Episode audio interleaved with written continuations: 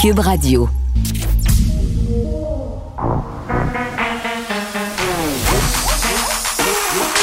Elle a une opinion sur tous les sujets. Pour elle, toutes les questions peuvent être posées. Geneviève Peterson. Cube, Radio.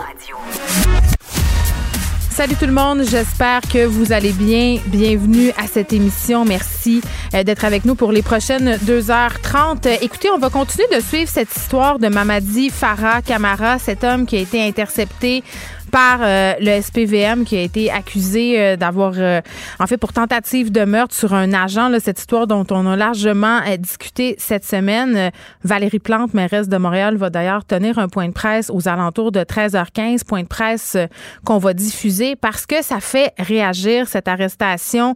On vous le rappelle, Mamadi Farah Camara qui a passé six jours six jours en prison avant euh, d'être relâché et euh, beaucoup de personnes qui suivent euh, le système de justice, qui s'intéressent aux affaires judiciaires depuis de nombreuses années, n'ont jamais vu ça. C'est un, un, cas exceptionnel.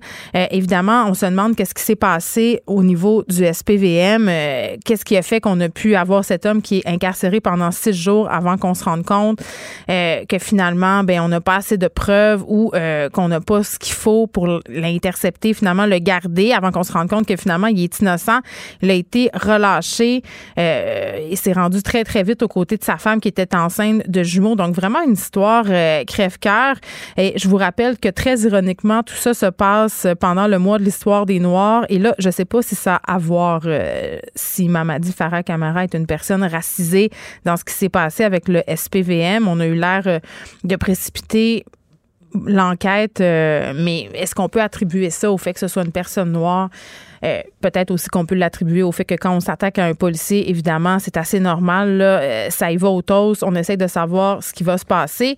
Mais c'est clair que le SPVM n'est pas en train de bien paraître dans cette histoire-là. Et d'ailleurs, il y a une autre histoire cette semaine qui a fait jaser où le SPVM est impliqué encore une fois agents du SPVM qui ont intercepté un avocat qui s'en allait se chercher à manger au centre-ville de Montréal. Il était à bord de la voiture de sa femme.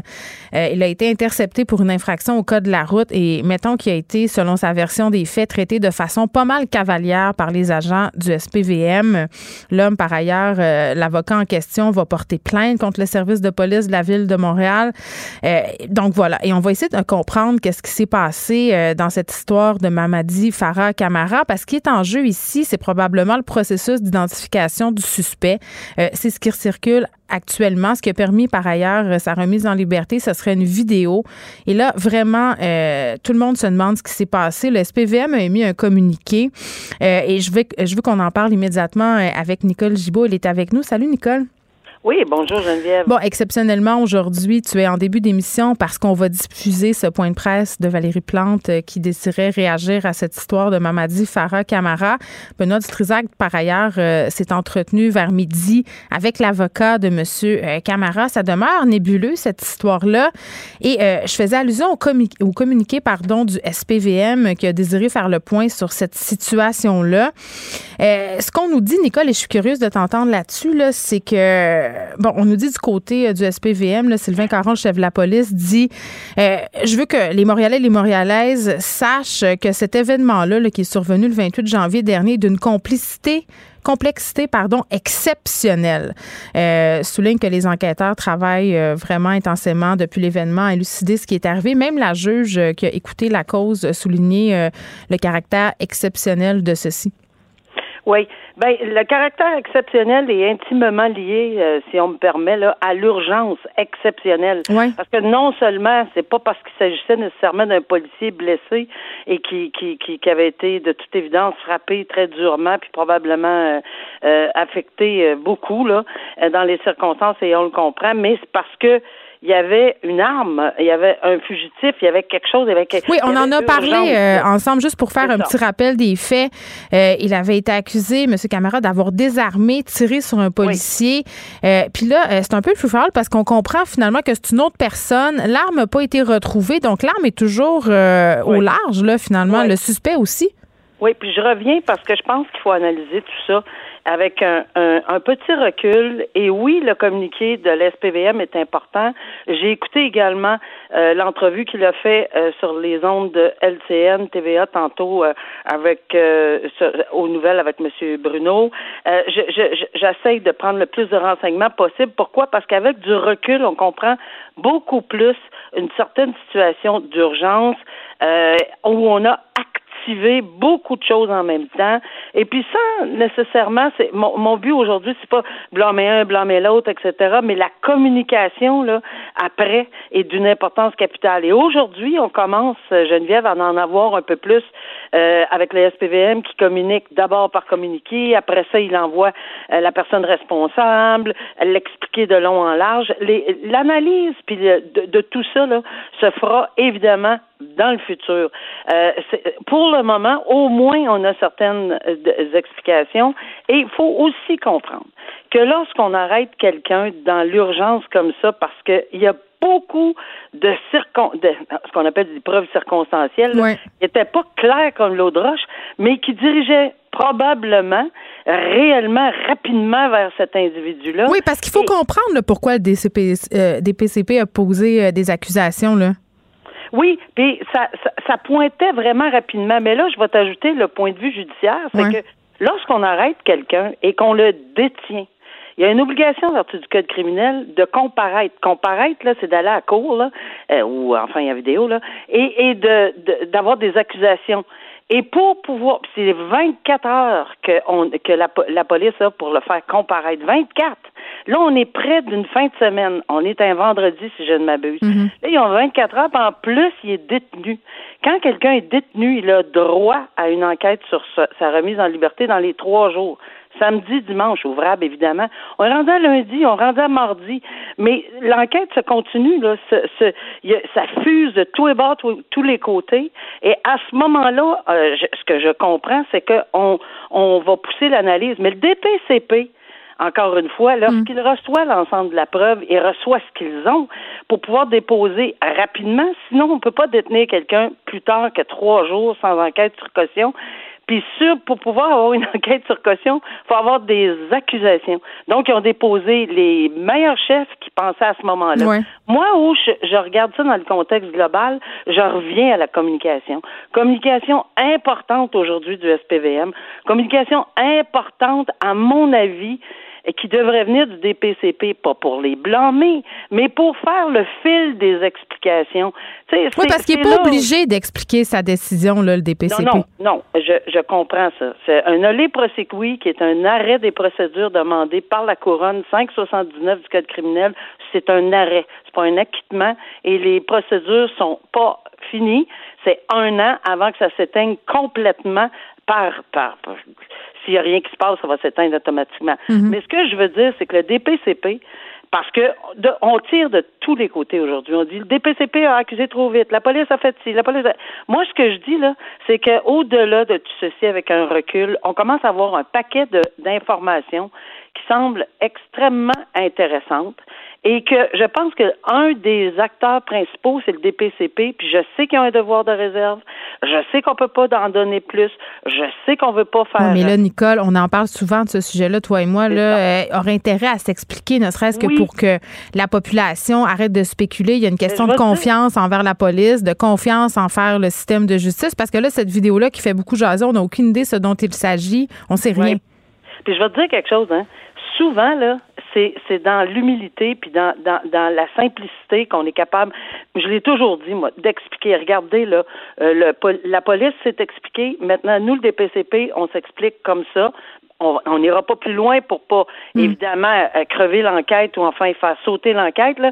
Mais voici pourquoi à ce moment-là, puis on était, puis je vais dire, on devrait avoir confiance parce que le DPCP là a agi rapidement dans la nuit lorsqu'ils ont eu la confirmation, la présomption d'innocence là. C'est sûr que ce six jours c'est encore toujours trop long, mais il faut que la défense ait consenti à une extension de trois jours là, entre parenthèses, parce que quand on est détenu puis qu'on veut aller plus loin que le trois jours, faut que la défense accepte d'aller plus que trois Oui, mais il faudra quand même s'expliquer. les, ben, évidemment, l'allocution de Valérie Plante est très attendue parce que tu parlais de preuves circonstancielles. Monsieur Camara, on le soupçonne aussi d'être parmi les gens qui avaient appelé au 911 là, pour signaler justement qu'il y avait un policier qui s'était fait attaquer. n'a jamais eu de sang sur lui, jamais de poudre à canon non plus. il a été suspendu de la Polytechnique où il étudiait. Je veux dire, il son nom était partout dans les médias pendant une semaine. On en a parlé, toi et moi.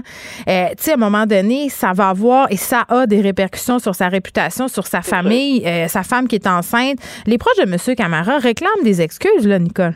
Bien, tout ça là, dépasse l'entendement pour tout le monde. Il n'y a personne qui n'est pas outré de la situation. Mais je suis convaincue qu'autant la police, qu'autant que le DPCP, autant que les journalistes, autant que moi, hmm. autant que la juge qui a siégé, tout le monde est sans dessus de savoir qu'un individu a subi tout ça. Et, dans l'urgence de la situation, on est arrivé à ça. Mais Dieu merci qu'il y avait qu'on a on est on a agi rapidement je le comprends, Nicole, mais six jours en prison, on est au Québec. As-tu pensé? Six jours en prison. J'y pense même pas pour une heure parce que j'ai déjà visité des cellules. Là. Euh, euh, non, j'y pense même pas pour même pas une heure de, d'une vie de quelqu'un et surtout pas dans des circonstances abominables. Mais mais il va il faut qu'il y ait une lumière. Tout le monde parle de lumière, puis je suis la première et mm. d'accord. La lumière part avec la communication, les explications et par la suite avec un recul, puis une espèce de debriefing, puis voir, puis on verra s'il y a eu des hmm. erreurs, s'il y a eu des erreurs majeures, s'il y a eu quelque chose de fondamentalement fait pas correct.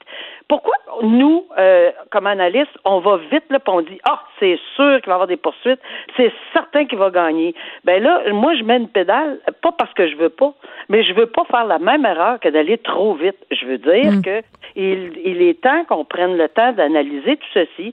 La prescription en matière civile, c'est trois ans. Là. Il n'y a pas personne qu'il faut qui s'énerve. Là. Alors, s'il y a eu des erreurs, je vais être la première à dire il faut qu'on lève le, drapeau, mais s'assurer que c'est bien fait, puis qu'on comprenne par les explications, par la communication, puis par une analyse avec rigueur. Ben moi, j'ai bien hâte de voir euh, ce que Valérie Plante va dire à ce sujet dans quelques minutes. Là, on va diffuser ce point de presse euh, qui devrait débuter aux alentours euh, de 13h15. Elle a réagi incessamment là, dans la foulée de cette affaire-là en disant que, bien sûr, il allait falloir faire la lumière sur ce qui s'était passé. En attendant ce point de presse, Nicole, je veux qu'on parle de Normand Dubé parce que Normand Dubé, qu'on connaît davantage sous le nom de l'ex-pilote des stars, il était en cavale depuis décembre. On avait euh, révoqué sa possibilité de faire appel cette semaine parce qu'il se rendait pas. Là, finalement, il s'est rendu euh, ah, aux policiers. Euh, oui, ben écoute, devant les conséquences, j'imagine, on spéculera pas, mais s'est présenté au quartier général de la police de Mascouche hier soir vers 18h30. on le cherchait quand même depuis six semaines. Et bon, petit rappel, justement, comme je le disais, la Cour avait révoqué sa liberté en raison de bris de conditions. il s'était pointé à sa banque chez son notaire sans prévenir les agents correctionnels, ses agents de liberté conditionnelle. Et on le soupçonnait de se cacher dans des pourvoiries dans le nord du Québec. je ne sais pas où il était.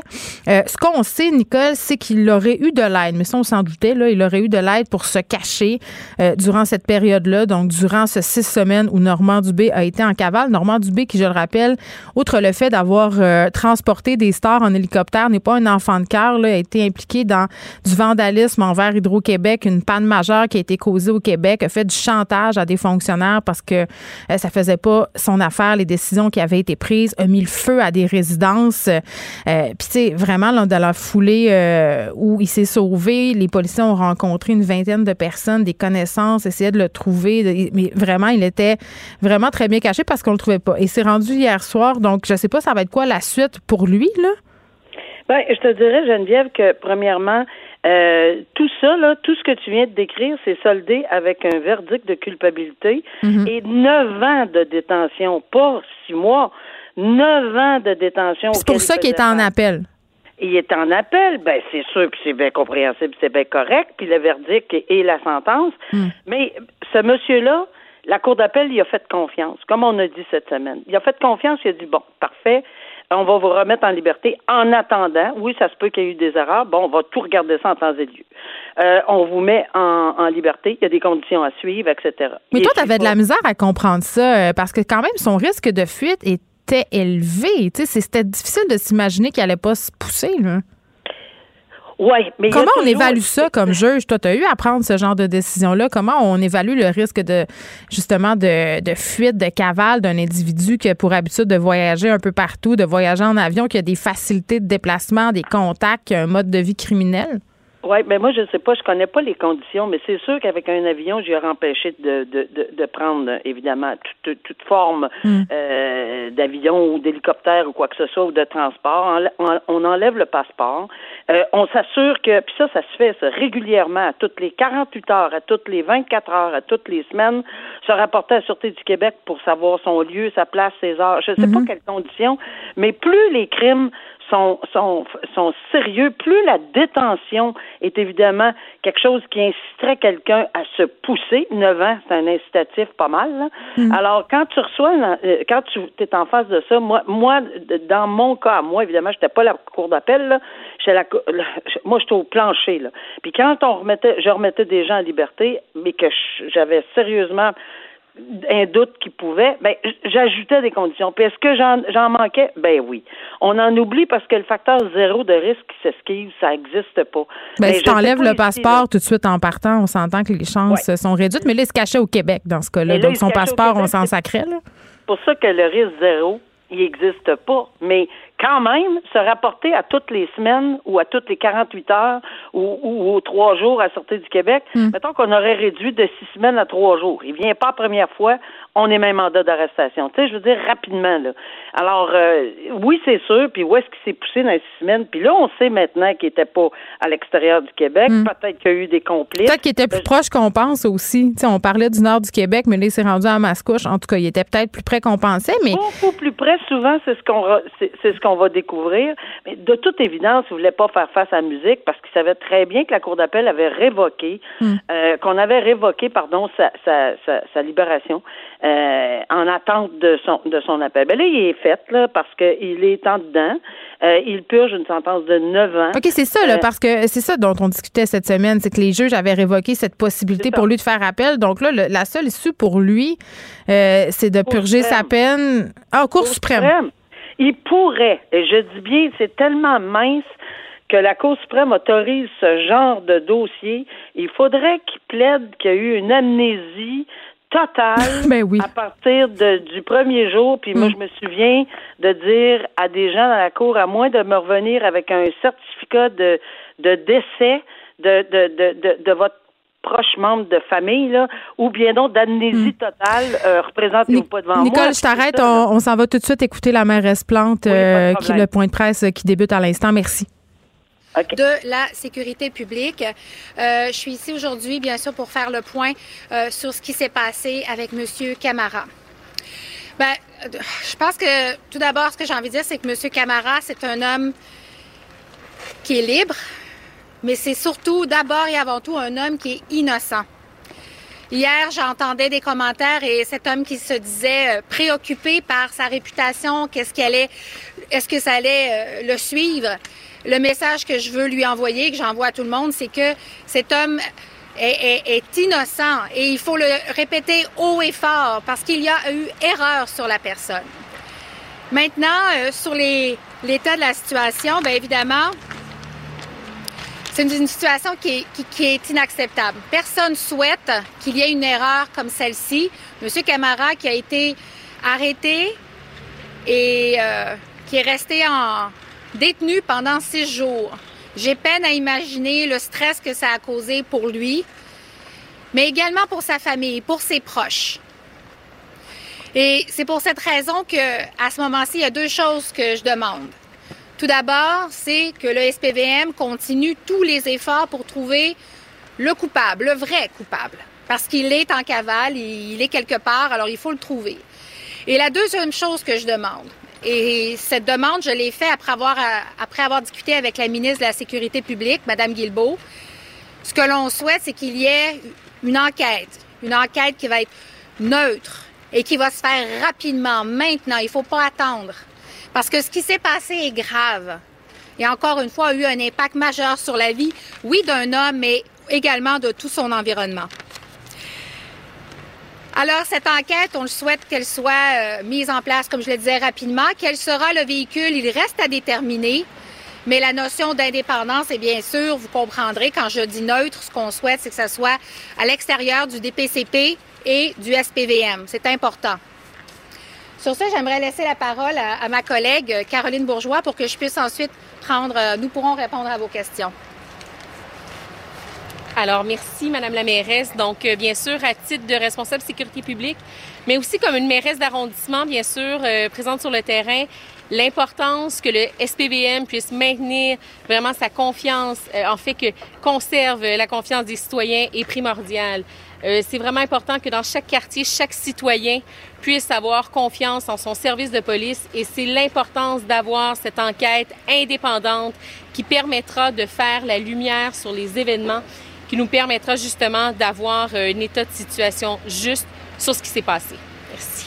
Merci. Et euh, parce que n'oublions pas qu'à la Ville de Montréal, c'est 5000 policiers et policières qui font un travail important et en qui on a confiance.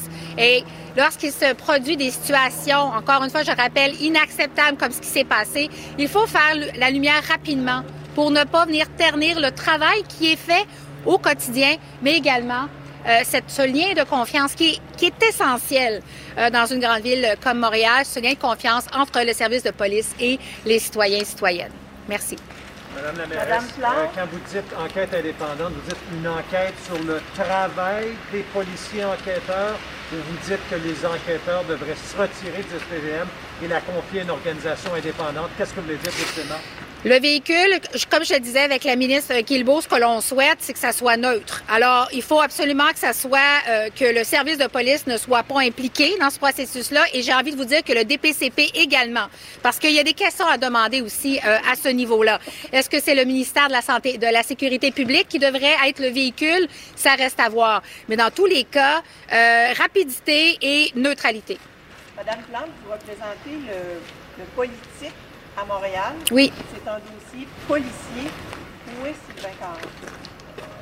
Euh, Monsieur Caron, je, il a émis un communiqué de presse euh, ce matin. Euh, moi, j'ai décidé d'aller de l'avant parce que cette situation-là me préoccupe au plus haut point. Euh, quand on parle du sentiment de sécurité, là, c'est majeur. C'est majeur, puis on, on se cachera pas. Il y a eu des, euh, il y a eu plusieurs euh, cas potentiels de profilage social et racial, et donc la population est en droit de se poser des questions, entre autres choses, parce j'imagine que ça sera une de vos questions éventuellement. Donc pour que euh, ce qu'on, moi je demande au SPVM, au DPCP également, c'est faire preuve de transparence, d'ouverture et de se, de, de se commettre à cette enquête indépendante pour qu'on comprenne ce qui s'est passé. Vous trouvez qu'il est transparent, là? Avec un communiqué le lendemain? Je vous dirais que j'aurais préféré qu'il soit plus loquace euh, sur, euh, à, à, ce sujet-là. Euh, et de mon côté, j'ai décidé de ne pas attendre parce que je trouvais que la, la situation, elle, elle est, euh, elle est extrêmement euh, préoccupante. Madame, Bon, alors euh, la mairesse Plante qui envoie un message à tout le monde. Euh, Mamadi Farah Camara est un homme libre et innocent, mais j'ai envie de dire le mal est fait. Son nom a circulé partout dans tous les médias, sa réputation a été entachée et ça pose plusieurs questions puisque c'est une erreur sur la personne. Et euh, Valérie Plante qui demande deux choses, que le SPVM continue à chercher le vrai coupable parce qu'on le rappelle, euh, cette personne-là est toujours au large. L'arme du policier en question n'a pas été retrouvée, donc l'arme qui a été subtilisée. Euh, à même le policier, euh, Madame Plante, qui dit s'être entretenue avec la ministre de la Sécurité publique, Geneviève Guilbeault, afin qu'on mène une enquête rapidement. Elle a incité beaucoup là-dessus, Madame Plante, une enquête euh, neutre, euh, qu'on fasse ça rapidement, une enquête indépendante. Et je pense que la notion euh, d'indépendance va être très, très importante ici. Il faut que ça se passe, comme elle le soulignait, à l'extérieur du SPVM, à l'extérieur du DPCP, parce que c'est ça qui est au cœur de cette affaire-là. Euh, c'est la confiance du public. Donc, l'indépendance va être fondamentale pour que, elle le, soulignait, et ce que soulignait aussi Caroline Bourgeois, qui est la responsable de la sécurité publique, s'est exprimée tout de suite, qu'on a pu entendre après Madame Plante.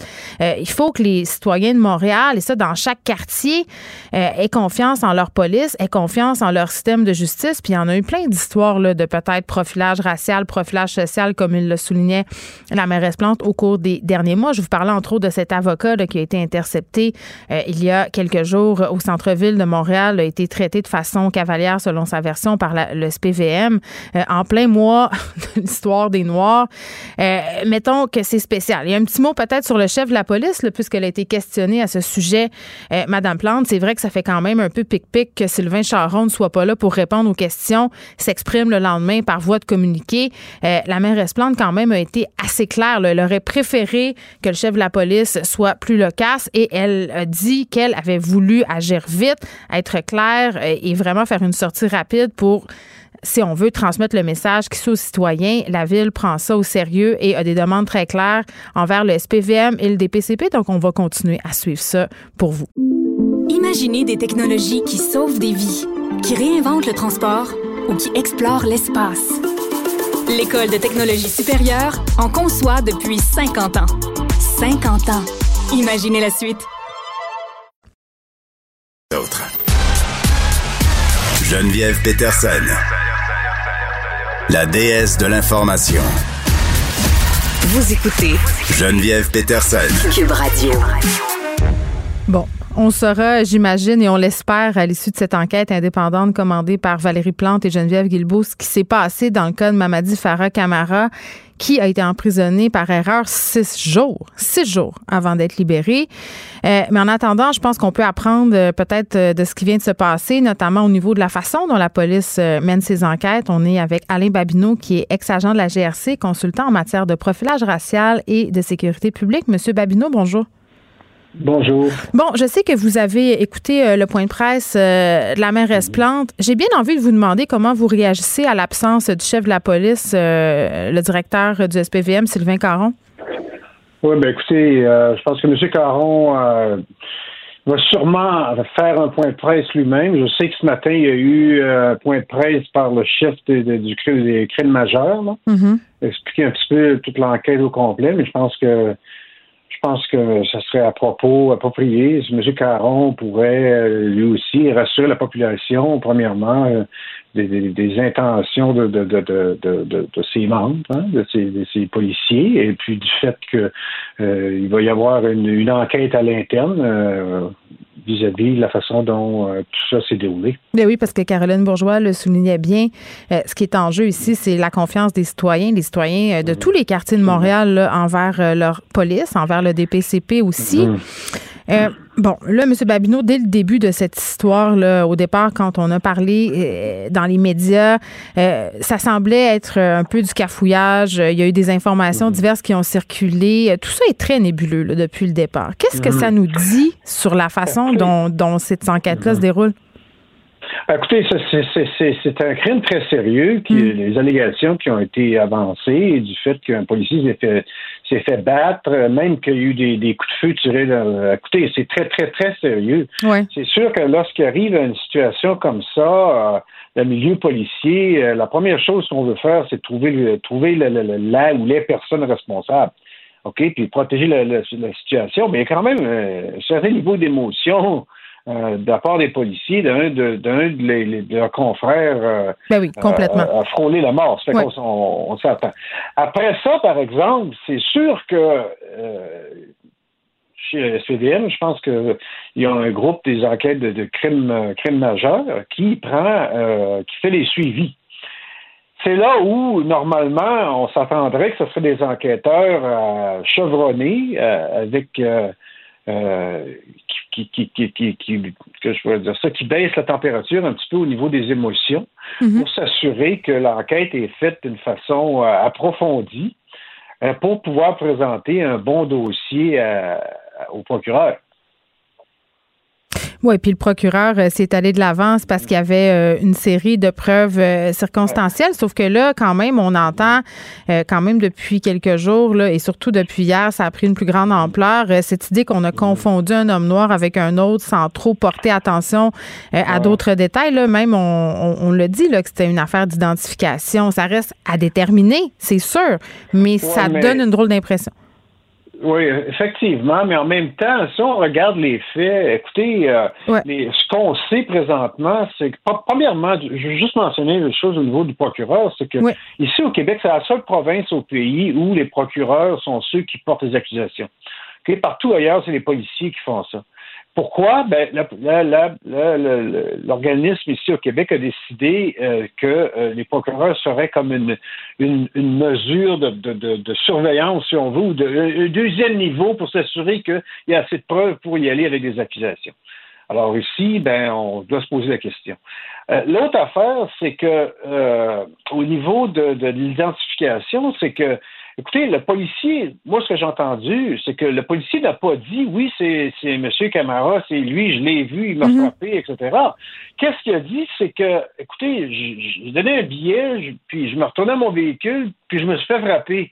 Puis la dernière personne avec laquelle j'ai eu contact, c'est il y avait des papiers, c'est celui-là à qui j'ai donné un billet. Fait que c'est sûr que si, euh, écoutez, je ne veux pas dire qu'il n'y a pas de profilage racial. Vous m'avez déjà entendu parler. Le profilage mhm. racial existe institutionnellement. Mais, mais à ce moment-ci, si on y va justement avec l'information qui a été donnée aux policiers, c'est que, écoutez, j'ai donné un billet à M. X, puis je me suis fait frapper. Oui, c'est cause à effet, là. Pardon, c'est cause à effet. La première personne avec qui vous allez, devez aller parler, c'est la personne euh, qui a eu le dernier contact avec le policier. Je ne parle pas celle-là qui l'a frappé, je parle de contact au niveau euh, professionnel. Oui, bon, euh, puis il va falloir attendre aussi euh, justement d'avoir plus de détails euh, sur cette affaire-là. Puis c'est tentant de sauter aux conclusions.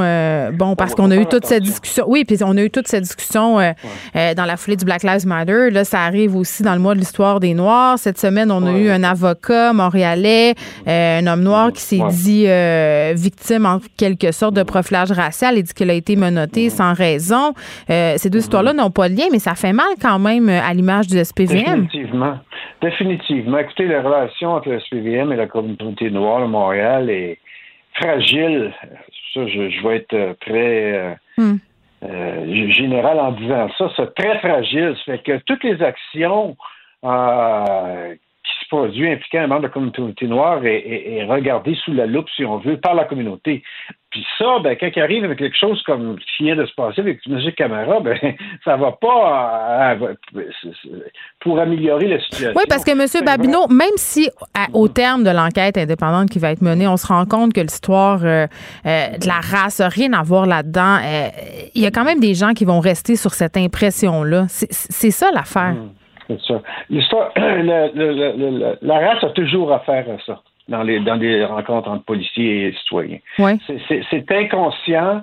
C'est, écoutez, on ne peut pas, tu sais, on, on regarde la personne, on voit la personne, ça fait partie. Non, maintenant, qu'est-ce qui doit être considéré, c'est comment est, quelle sorte d'influence que ça va avoir sur la façon dont euh, le travail du policier va être fait. Mais le fait de dire que moi, je, suis daltonien, que je vois pas les couleurs, ben ça, c'est, non, ça marche pas comme ça. On a tous des biens inconscients. On, a tous des biens, exactement.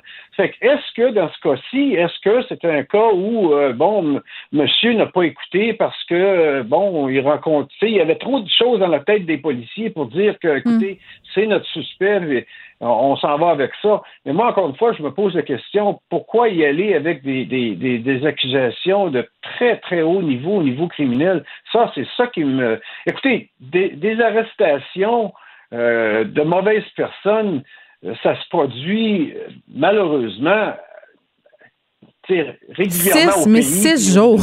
six jours de prison. Non, je, parle, je parle d'arrestation. Je ne veux pas me mettre en prison. L'arrestation, je t'arrête, parce que je pense que ça, puis là, je poursuis mon enquête, ah, non, c'est pas la bonne personne, puis là, on laisse la personne s'en aller. Ça, ça se produit souvent. Mais mm. qu'est-ce qui se produit moins souvent? C'est des accusations de crimes, de, de, de, criminels, mais aussi de meurtre, de, de, tentative de meurtre d'un policier. Puis on garde la personne pendant six jours en prison pour justement après ça se dire ben, on va lâcher ça. Ça, moi, j'ai jamais vu ça en 30 ans de police, puis j'ai parlé avec d'autres policiers depuis, depuis l'incident qu'eux non plus ont jamais vu ça. Mais la juge non plus. La juge non plus avait jamais vu ça. Elle l'a bien dit. Là, la, la, mairesse Plante, M. Babineau, qui dit écoutez, euh, d'emblée, en ouverture du point de presse, cet homme-là est innocent. Euh, mis beaucoup d'emphase sur les possibles dommages à sa réputation. Euh, c'est un peu trop tard. Imaginez-vous, ils disent que l'enquête continue. Imaginez-vous dans, dans, deux, trois mois si on, on reporte des accusations contre M. Camara. Oui, parce qu'ils ont un an pour le faire. Ouais, mais tu sais, à un moment donné, euh, où est la crédibilité dans tout ça? Hmm. Il y a beaucoup de questions qui sont en train. Moi, je peux vous dire, euh, à l'interne, tu sais, je veux dire, euh, les policiers, j'ai été gestionnaire assez longtemps. Tu sais, nos policiers font des erreurs, font des choses. Puis euh, lorsque les, erreurs se produisent, on a des conversations avec la porte fermée, puis ça, ça parle souvent très, très haut. Fait qu'il y a beaucoup de grosses questions qui se posent, je suis au quartier général aussi, euh, vis-à-vis les, les, policiers qui ont été impliqués, les, les enquêteurs, à savoir c'est sûr qu'il faut quand même défendre les policiers du côté de, la fraternité, etc. Puis je comprends, puis il ne faut pas les envoyer. Parce que j'ai vu des choses qui sont qui ont été mises sur euh, les médias sociaux vis-à-vis le policier en question. Écoutez, il a été trouvé coupable il y a deux ans de, choses en déontologie. Mais attendons un peu, là. Attendons un peu, c'est ça, là. Tu sais, ça n'a rien à voir parce que euh, le fait puis après ça, j'ai vu le fait que, ah, ben, on aurait dû le savoir, c'est un, le, le monsieur Camara est un professeur euh, en, en, doctorat. Ça, c'est une autre forme de profilage en passant.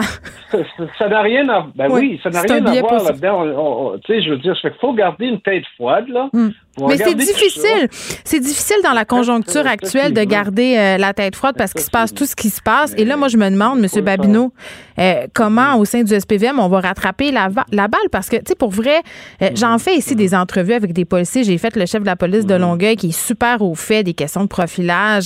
Euh, je pense qu'il y a une volonté de la part de la police d'arranger les affaires, mais il se passe toutes sortes de petits incidents. Euh, puis ça, c'est un gros incident là, au fur et à mesure que l'année avance. Donc, j'imagine que ça doit être dur à croire pour les populations racisées de penser que les choses vont changer. Tu sais, comment ils vont faire pour rattraper la game? Absolument, mais il n'y a rien d'impossible. Lorsque, en anglais, on dit there's a will, there's a way, quand il y a une bonne mm. volonté, on peut, on peut faire avancer les choses. Puis ça, ben, ça va être, euh, ça va démontrer justement euh, l'intérêt et la volonté, euh, encore une fois, je, vais ramener le chef, de, le directeur, M. Caron, de justement faire avancer le dossier pour. Mais lui, il faut qu'il sorte, il faut qu'il soit clair. ben, c'est ça, pour rebâtir les ponts, puis pour. Parce que, tu sais, la police, c'est la communauté, la communauté, c'est la police. Hmm. Si on est sérieux avec ce principe-là, ben, faut, faut, faut, faut, faut faire, euh, faut faire en telle, en telle sorte. Hmm. En terminant, M. Babineau, euh, bon, Valérie Plante, euh, Caroline Bourgeois ont beaucoup insisté sur cette enquête indépendante qui doit être menée rapidement. Euh, c'est entretenu avec Geneviève Guilbeault. Enquête en dehors du SPVM, évidemment, du DPCP. Mm-hmm. Est-ce que c'est utile? Est-ce que ça va fonctionner? Est-ce qu'on y croit? écoute, c'est c'est utile. Je pense que ça a sa place. C'est sûr qu'on va faire la lumière de, ce qui s'est passé. Mais en même temps, il ne faut pas oublier, il y a, il y a, il y a potentiellement un individu euh, au large présentement avec un arme à feu d'un policier, puis qui a tiré sur un policier. Il ne faut pas oublier ça, puis il y a une enquête euh, qui se poursuit. Fait que, tu sais, en même temps, oui, on veut voir quelle sorte de bavure qui s'est passé, mais en même mais il n'y a peut-être pas de bavure, là. Faut... Ben, Expliquez-nous ce qui s'est passé. On a le droit de savoir. Mettons, mettons, c'est ça. Expliquons-nous qu'est-ce qui s'est passé, mais en même temps, il ne faut pas intervenir, il ne faut pas... Euh, encadrer, si on veut, euh, l'enquête criminelle qui, qui, est excessivement importante parce que les policiers, là, on peut pas dire, ah, il s'est fait tirer, mais il s'est pas, tu sais, ils l'ont pas eu, ils l'ont pas abattu. Non, non, non, écoute, c'est sérieux, là, quand le policier se fait battre, puis encore plus que se fait tirer dessus, faut passer à l'action, il faut aller trouver qui a fait ça. On ne peut pas se permettre dans, notre société de, passer ça sur, sous éponge. Non, puis là, on a appris qu'il y a deux euh, policiers qui ont été agressés euh, sauvagement euh, à Montréal-Nord. Ça va pas bien, là. Oui, mais ça, ça aussi, il faut faire attention. Il faut toujours rentrer en contexte. Ça, c'était dans le contexte de, de, de domestique. D'une violence domestique, oui. De violence domestique. Puis ça, là, les gens ne sont pas au courant, mais les violences domestiques, et les interpellations d'automobilistes, ce sont les deux incidents où il y a le plus de policiers qui se font tuer. OK? Hmm. Ça fait que ça, là, c'est très, très, très. oui, c'est deux policières qui ont été appelés en renfort et quand euh, sont arrivés, ça brassait pas mal. C'est ce que disent les policiers. C'est très, très sérieux. Il ne faut pas minimiser les choses. Les policiers ont un travail très, très difficile à faire.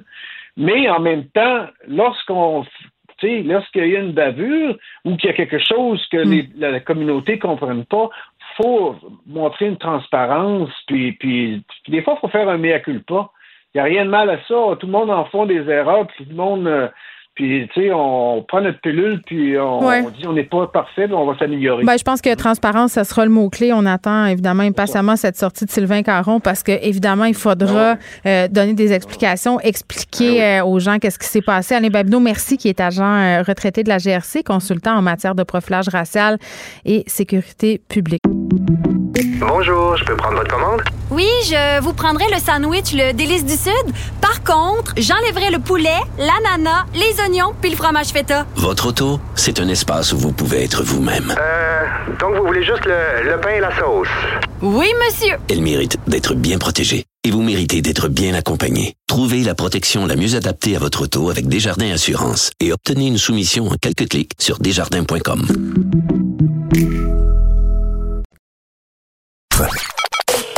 Joignez-vous à la discussion. Appelez ou textez le 187 Cube Radio 1877 827 2346. Hello. C'est la journée mondiale contre le cancer et on va discuter de comment la pandémie a affecté euh, ces patients, ces patients qui sont atteints du cancer et qui ont dû euh, faire face à leur maladie, se faire traiter, euh, peut-être parfois même avoir des interventions chirurgicales alors qu'on était en pleine pandémie. On parle de délestage, on parle de délai, on parle de peur d'aller à l'hôpital. Donc vraiment, c'est des thématiques auxquelles les gens qui sont malades ont dû s'attarder ces dernières, ces derniers mois. Et on est avec Gervais Fournier. Euh, qui a été diagnostiqué d'un cancer de la vessie. Monsieur Fournier, bonjour. Bonjour, Madame Peterson. Bon, euh, évidemment, euh, quand on a un diagnostic comme celui-là, ben, non, mais j'ai envie de vous demander avant, est-ce que vous avez été diagnostiqué avant ou après la COVID, Monsieur Fournier, de votre cancer de la vessie? Avant la COVID. OK.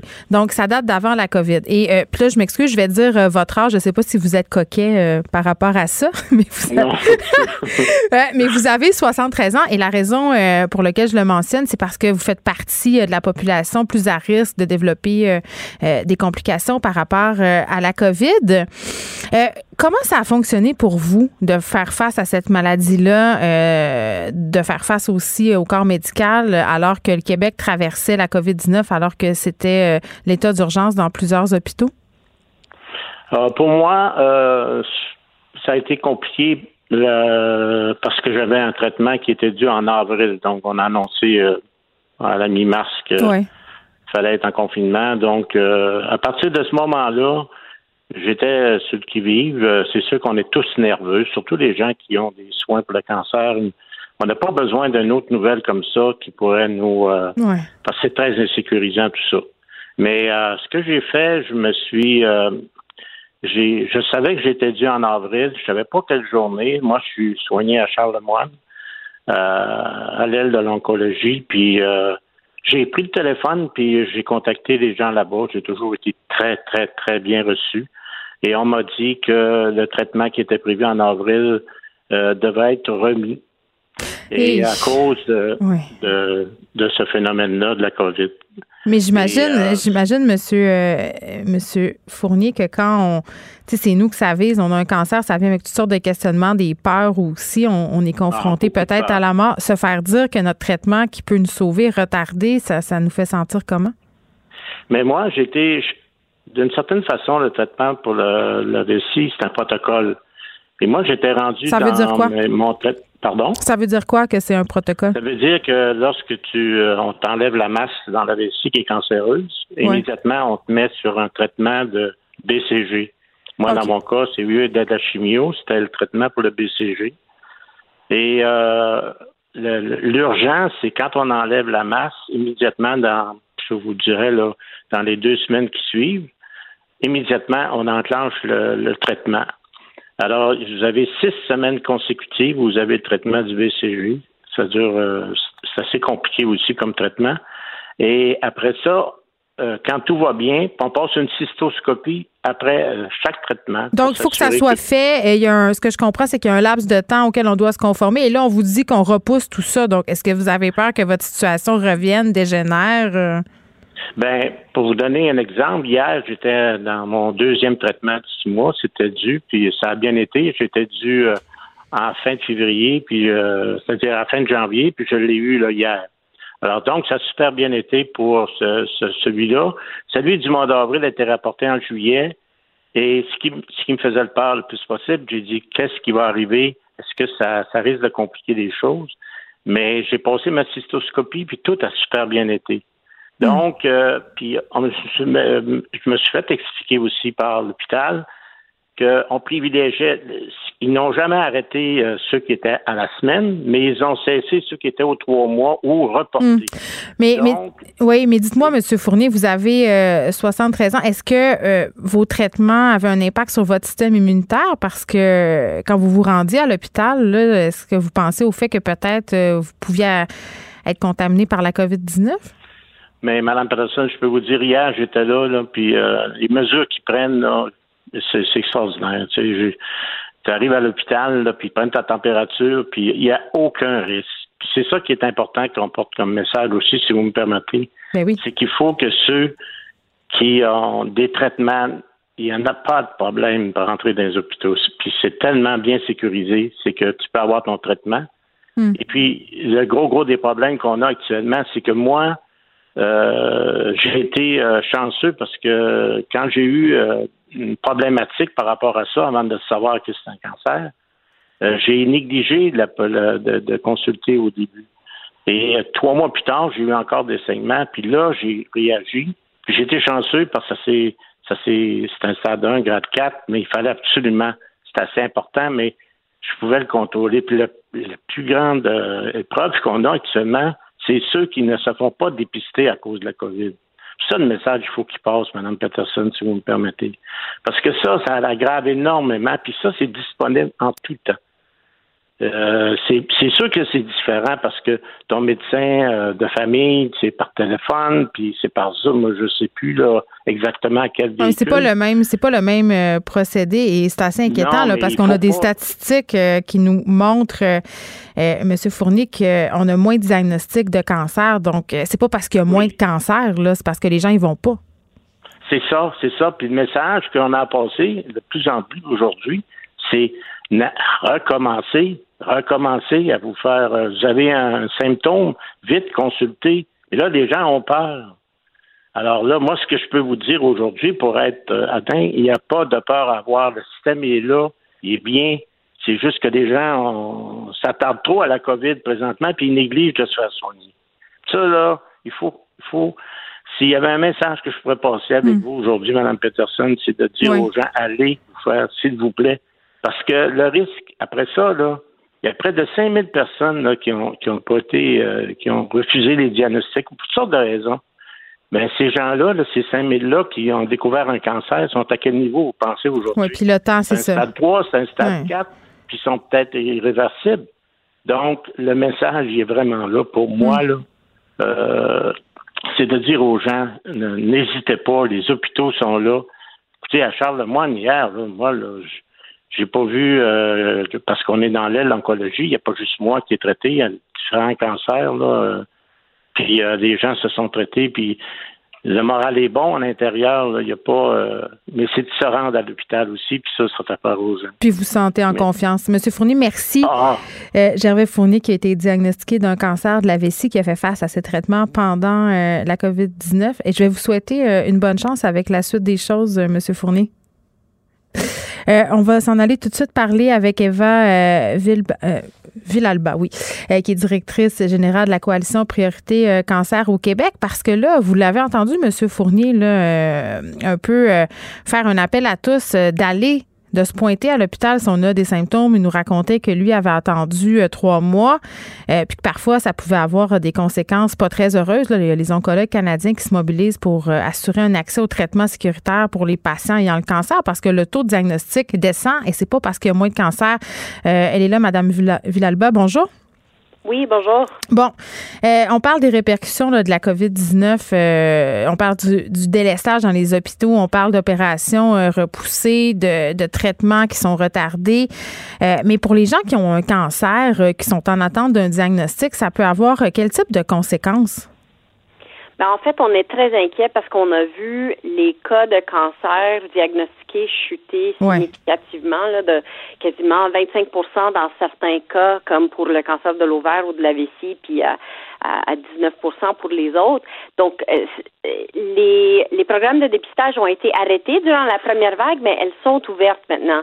Et euh, les personnes qui étaient soit en suivi ou qui étaient en investigation pour des, des symptômes qui hmm. pourraient être le cancer, c'est eux qui ont arrêté d'aller consulter parce qu'au début c'était pas possible, mais maintenant que c'est possible, les gens ont quand même peur et on, veut vraiment les rassurer puis leur dire que que c'est le moment, que le, le système, bien qu'il soit, euh, il semble débordé dans les unités de intensives et, et les urgences, pour la cancérologie, c'est quand même ouvert et les gens doivent pas euh, attendre parce que le cancer attend pas, euh, même quand on, ferme les services en oncologie et maintenant ils sont ouverts. Oui, puis je pense, euh, Madame Villalba, qu'on aurait peut-être pu avoir une communication plus efficace là, au niveau peut-être des gouvernements parce que oui, il y a la peur, mais les gens pensent que c'est encore impossible d'avoir des traitements, que tout est repoussé. Donc les gens repoussent à plus tard leurs examens médicaux. C'est un peu, c'est un peu à ça qu'on fait face aussi.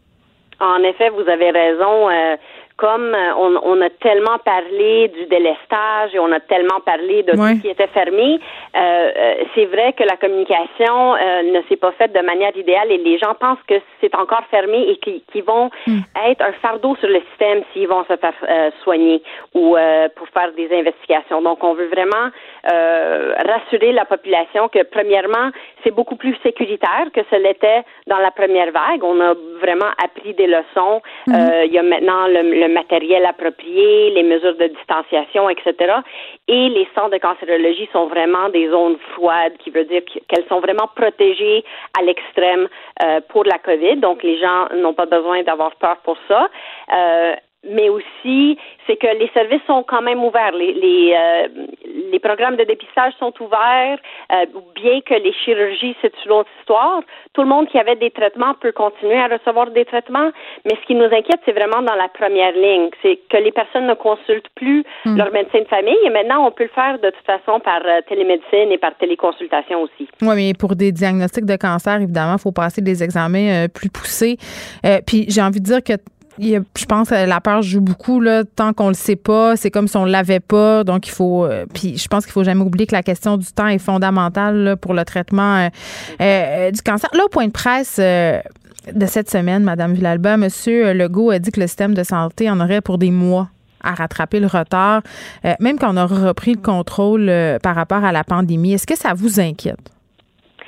Effectivement, ça nous inquiète et c'est pour ça qu'on continue à, mm. maintenir la pression pour euh, que le gouvernement ait vraiment un plan. Donc, ils ont, par exemple, annoncé que pour les chirurgies, ils vont faire des ententes avec euh, les cliniques privées euh, pour faire descendre ces listes d'attente-là. Il y, a, il y a non seulement les chirurgies, mais il y a aussi tout ce qui est le, programme de dépistage mm-hmm. pour les colonoscopies ainsi que pour le cancer du sein. Mais ce qu'on encourage vraiment les, les personnes à faire, c'est vraiment de, de rappeler. C'est dommage, on ne devrait pas le faire, mais euh, on doit prendre sa santé en main et vraiment talonner un peu, euh, demander des rendez-vous, ne pas se laisser décourager et vraiment, euh, si on attend trop longtemps, c'est juste nous qui allons souffrir. Donc, on on, veut pas attraper un cancer qui est attrapé dans un stade plus avancé. Hmm. On a beaucoup moins d'options et ça peut être très grave. Donc, on encourage les gens à, ne pas attendre. Très bien. Eva Villalba, qui est directrice générale de la coalition Priorité Cancer au Québec. Euh, on vous parlait parce que c'est la journée mondiale du cancer. Les oncologues se montrent inquiets, invitent les gens euh, à pas hésiter euh, à demander des consultations et c'est important qu'on qu'on le reprécise là, parce qu'au niveau des communications, c'est vrai qu'on s'est fait dire euh, beaucoup de choses à propos du délestage, à propos des gens qui attendent longtemps, des tests annulés, tout ça repris. Euh, puis vraiment, c'est important de le souligner, d'aller voir son médecin quand on a un petit doute, parce qu'après, les traitements sont pas mal plus invasifs. J'accepte avec, euh, avec fierté la direction, les commandes. Non, non, pas les commandes. Votre maison, c'est un espace où vous pouvez être vous-même. J'accepte d'être l'entraîneur-chef des Orignaux Atomes 2B de l'école. Mon amour, moins fort, la petite dame. Ah, excuse, excuse. Tu parles à qui? Elle mérite d'être bien protégée. Et vous méritez d'être bien accompagnée. Trouvez la protection la mieux adaptée à votre maison avec Desjardins Assurance et obtenez une soumission en quelques clics sur desjardins.com.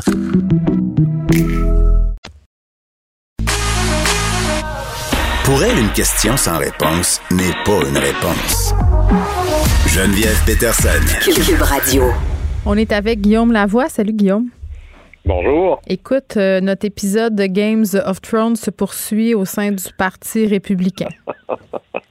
c'est la belle image. Non, mais c'est vraiment ça. C'est ça. Ça va être ça va être soit l'équivalent de District 31, c'est-à-dire qu'on va en avoir un petit peu tous les jours, ou le supplice de la goutte, dépendamment de quel côté euh, de, de euh, partisan vous êtes. Alors, en gros, on a, et, c'est le fun, c'est, fascinant. C'est comme s'ils nous suivaient puis essayaient de, de suivre nos chroniques. Alors, on avait dit il y a quelques jours que Liz Cheney, qui est la numéro 3 dans le leadership républicain à la Chambre, est en train de se faire attaquer, là, appelons ça par les radicaux, les pro-Trump, en disant, elle, c'est une impure, c'est pas une vraie. Ce qui est le classique des agissements. Passé républicaine.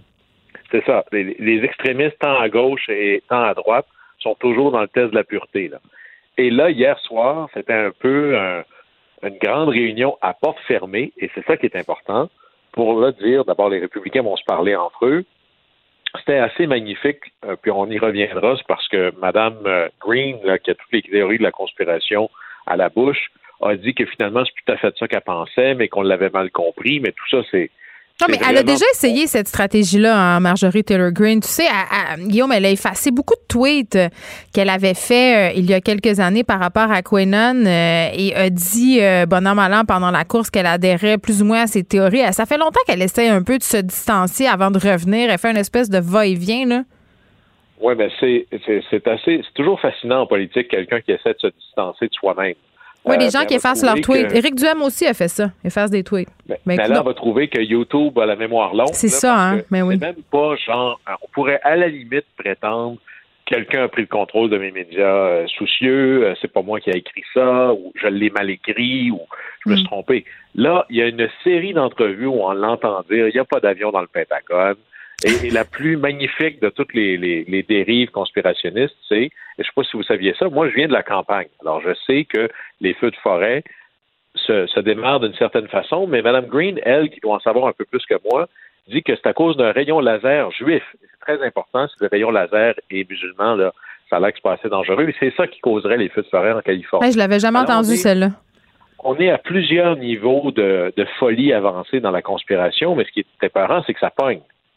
Alors, hier soir, il y avait le vote à savoir, puis c'est normal. on, prend tous les républicains ensemble, on dit ben, votez qui va être votre numéro un, numéro deux, numéro trois, ce qu'on appelle la conférence. C'est un peu le groupe dirigeant, l'état-major des troupes. Et c'est un vote euh, euh, sur un bulletin euh, caché, c'est-à-dire qu'on vote en secret, un vote secret. Et en gros, elle a eu à peu près le deux tiers des votes, Mme Cheney, une très grosse victoire, mais il y en a 61 qui ont voté contre elle, contre Mme Cheney. Ce qui est fascinant, ça, ça veut dire que 61 républicains à la Chambre qui ont voté contre Mme Cheney et en sous-main avec Mme Green. Ce qui est fascinant, c'est que quand on a voté pour savoir est-ce qu'on reconnaissait les votes que M. Biden avait reconnus, mm-hmm. avait, avait obtenus, il y en a 147 des, des, républicains qui ont voté en disant non, c'est pas des vrais résultats. ça, ça veut dire que quand la porte est fermée, il n'y a pas tant de républicains que ça qui trouvent que la dérive de Trump se tient.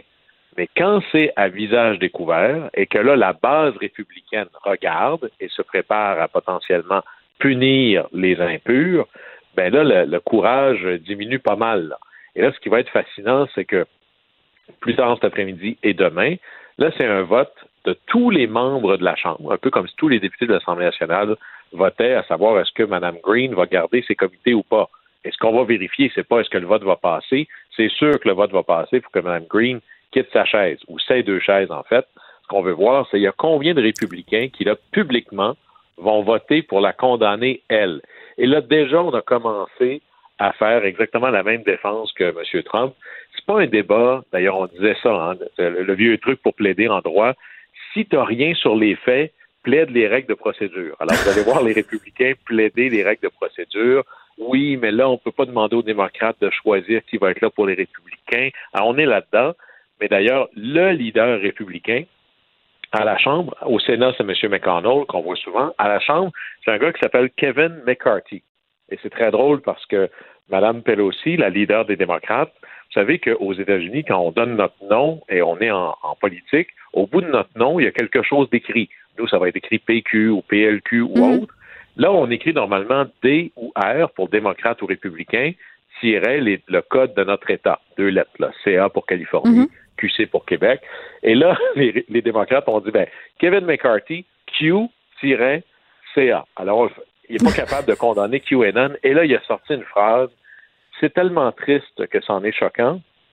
Il a dit, et je cite, euh, ben, à propos de, de Canon, là, je les connais pas, je sais même pas vraiment c'est qui. À un instant, là. D'ailleurs, c'est exactement ce que Trump ben, exactement, c'est ce que j'allais dire. Euh, il savait pas trop, tu sais. Non, je ne sais pas vraiment c'est qui. On en parle même à Montréal, mais lui, le leader. C'est pas trop. C'est pas clair. Qu'est-ce hmm. que c'est QAnon tellement qu'il peut même pas le prononcer comme il faut. Alors, ou bien il était coincé en dessous d'une roche depuis au moins 4-5 ans, ou vraiment on est dans une nouvelle manière de faire de la politique, puisque l'on ne parle qu'à notre monde à nous. Là, on peut dire n'importe quelle niaiserie, mais lorsqu'on est confronté très rarement à devoir s'expliquer, ben là, c'est le mensonge qui devient la soupape. Je n'ai pas vraiment dit ça, euh, je les connais pas vraiment. Et à un moment donné, il va falloir que tous, tous et chacun, je vais vous dire comme ça, à partir du moment où on va cesser de tolérer le mensonge, ou à partir du moment où on va cesser qu'on puisse mentir sans pénalité très grave, ben les gens vont arrêter de mentir. Alors c'est ça, il va falloir faire payer aux gens, politiquement j'entends, le fait de ne pas dire la vérité. Ouais, mais... il faut tous devenir des soldats et des serviteurs de la vérité en appelant un chat un chat et en appelant un mensonge un mensonge. Ben, ça a été la stratégie euh, de présidence de Donald Trump, le mensonge. Donc, ça me surprend pas. Et il y a des gens euh, qui ne dérougissent pas, qui continuent à, suivre Trump. Et là, on a un super Trumpiste qui se prépare déjà pour 2024. Oui, et, si vous pensez qu'à la limite, il y avait de l'espoir parce que M. Trump est passablement âgé et qu'à un moment donné, le Saint-Esprit va faire sa job, là, c'est un jeune sénateur du Missouri, qui est un endroit quand même assez conservateur. Mm. Euh, Josh Hurley euh, et, euh, pardon, Josh, qu'est-ce que je raconte moi? je me suis trompé dans mes noms. Josh Haley. Oui. Et c'est un jeune sénateur, il a 41 ans. Et avant ça, il était procureur de l'État. Toutes les positions les plus conservatrices que vous pourriez imaginer, il les a. Et en double. Par exemple, on enlève. Un être d'exception. On enlève le financement puis les, inspecteurs au ministère de l'Environnement. Mm. Enlevez-moi ça, ces règlements-là très côté droite religieuse, et lui, il est vraiment dans je veux être l'héritier du mouvement Trump. C'est ça la vraie bataille hmm. qu'il y a derrière. Et il est sénateur, il est élu pour six ans, et il a 41 ans. Alors, vous allez voir, vous allez entendre ce nom-là de plus en plus souvent, et clairement, il est en train de se, pour prendre le mot en latin, de se brander, de se donner une marque de commerce comme celui qui résiste malgré tout. Vous savez que tous les membres du cabinet de M. Biden doivent être approuvés par le Sénat. Hmm. Eh bien, lui, sur une question de principe, a voté contre tous les candidats de M. Biden. Évidemment, ils ont été euh, élus, avec, euh, acceptés avec une très, très forte majorité. La vaste majorité des républicains ont dit que ce sont des gens compétents, même si je ne suis pas toujours d'accord avec eux. Le président a le droit de choisir son cabinet. Lui, il a voté contre tout ce monde-là. Alors, on est vraiment dans une logique de jusqu'au boutisme, mais c'est clairement, trompons-nous pas, là, c'est un positionnement. Vous savez, faire campagne pour se présenter à la présidence, officiellement, ça dure 18 mois, mais dans les faits, ça commence maintenant. Oh mon Dieu, ça me fait peur. on n'a pas envie qu'il soit là. OK. Euh, hier, on se parlait euh, du transport euh, interurbain, de ce fameux 10 millions promis par le gouvernement. je te posais la question, est-ce qu'on va se rendre en Gaspésie? Et là, ça aurait l'air que non. Tu, Kéolis, qui ajoute l'insulte à l'injure. Bien, évidemment, on lit la nouvelle tout le monde en même temps, c'est-à-dire, bon, on y va plus parce qu'on n'a plus assez d'argent. Mhm. Le gouvernement qui se pose pas deux questions, fait aucune analyse, se dit ah ben c'est très bien, je vais vous redonner plus d'argent. Hein, on joue dans le film. On va vous donner 10 millions. Évidemment qu'on imagine que ça veut dire OK, je vais y aller. Non. Théodis sort en disant oui, non, euh, on pense pas qu'on va y aller plus là. Ben écoute, c'est super. Oui, tu sais, tu disais, OK, c'est, pensez-vous que moi, peut-être qu'on Est-ce que je peux avoir un peu de millions? Je pourrais-tu avoir un peu de millions si s'ils vont pas? Après leur demander un chèque back? Il y avait Mme Marois, quand elle était ministre de la Santé, je pense. Un jour, s'était fait poser une question, puis il y avait une affaire qui n'avait aucun bon sens. Et elle avait dit quelque chose que j'ai retenu, et c'est une expression qu'on n'entend pas assez souvent. Elle avait dit il y a des coups de pied au derrière qui se perdent. Et là, c'est vraiment ça. Là. il y a toujours bien une limite. C'est pas là euh, le village de Saint-Clinclin, là. C'est le gouvernement du Québec. Et il va falloir que le gouvernement du Québec dise c'est pas vrai qu'un transporteur va venir m'humilier de la sorte. Déjà qu'il desservait très mal les Québécois, il y a toujours bien des limites et je ne vais pas tolérer que cette conversation-là continue comme ça. Et je vais le faire sauter le régime tel qu'il est. On va en écrire un pour le monde plutôt que pour les transporteurs. Et franchement, il y a des coups de pied au derrière qui se perdent. en effet. Guillaume, on te retrouve demain? Au plaisir. Bye bye. Geneviève Peterson. Une animatrice pas comme les autres. Cube Radio. On est avec Madeleine Pilote Côté. Salut Madeleine. Allô Geneviève? Écoute, euh, j'en ai pas encore parlé euh, cette semaine. Euh, on parlait de la semaine de prévention du suicide hier, mais c'est aussi la semaine de prévention des troubles alimentaires. D'ailleurs, Anaïs Gertin-Lacroix, qui travaille ici, qui est avec, on peut entendre avec Benoît tous les jours et qui a une balado aussi, et ambassadrice de la NEB, fait plusieurs sorties là, à ce sujet-là cette semaine sur nos plateformes. mais j'ai l'impression qu'on en parle moins de la semaine de prévention des troubles alimentaires. C'est-tu moi? Parce que d'habitude, il me semble qu'on voit plein d'affaires dans les médias un peu partout passer. C'est peut-être parce que la pandémie a éclipsé euh, les semaines de ci puis les semaines de ça. On a parlé beaucoup du 28 jours, mais je trouvais ça important euh, qu'on parle de cette semaine-là aujourd'hui. Bien, pourtant, c'est ça. C'est tellement important d'en parler. Puis euh, je lisais des, trucs qui, qui m'ont révélé, en fait, que la pandémie a exacerbé aussi ces, ces problèmes-là. Il y a beaucoup plus de problèmes alimentaires, surtout chez les jeunes ça a fait développer beaucoup de stress, on a perdu nos repères, fait qu'il y a plein de gens qui ont développé des troubles alimentaires, puis pas juste des filles, hein. on parle souvent des femmes qui ont des troubles alimentaires, il y a aussi beaucoup de garçons, beaucoup d'hommes qui ont des problèmes euh, alimentaires, puis il y en a plein de sortes de problèmes alimentaires que je savais même pas moi que c'était des problèmes. J'ai fait un peu de recherche. Il y a beaucoup d'informations qui circulent sur Instagram, notamment sur mm. la page Instagram Meilleur Jour. Puis Meilleur Jour m'a fait découvrir euh, plusieurs euh, sortes de troubles alimentaires. Hmm. Puis, coudon, on se dit euh, peut-être que pas que j'en souffre, mais que les, les, gens dans mon entourage en souffrent. Ouais, mais ça peut être assez subtil. C'est fou parce qu'on est un peu, euh, comment je pourrais bien dire ça? On est un peu tous restés poignés, j'ai l'impression, avec le cliché qu'on a des troubles alimentaires. Euh, j'appelle ça le cliché Jeannette Bertrand de l'affaire. Là, euh, tu sais, autant de l'amour avec un gras, toi t'es trop jeune, mais il y avait des sketchs à chaque, à chaque semaine, des dramatiques. C'était pas des sketchs là où on nous présentait des histoires et il y avait une histoire où on voyait une anorexique boulimique se gaver dans la crème glacée, tout ça. Puis ça a vraiment éveillé les gens aux troubles alimentaires, mais ça a figé aussi, j'ai l'impression, cette idée qu'on se fait des gens aux prises avec des troubles alimentaires. Tu sais, quand on parle euh, de ça, on pense tout de suite à une fille rachitique qui a la peau sur les os, euh, puis on se dit, euh, en dehors de ça, c'est impossible d'avoir un trouble alimentaire. Je pense que ça, à un moment donné, il va falloir qu'on s'attarde à briser cette image-là.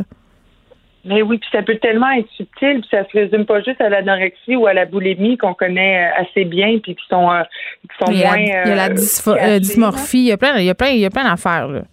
Ben oui, genre l'hyperphagie, ça, c'est de manger beaucoup dans une période de moins de deux heures. C'est comme une perte de contrôle.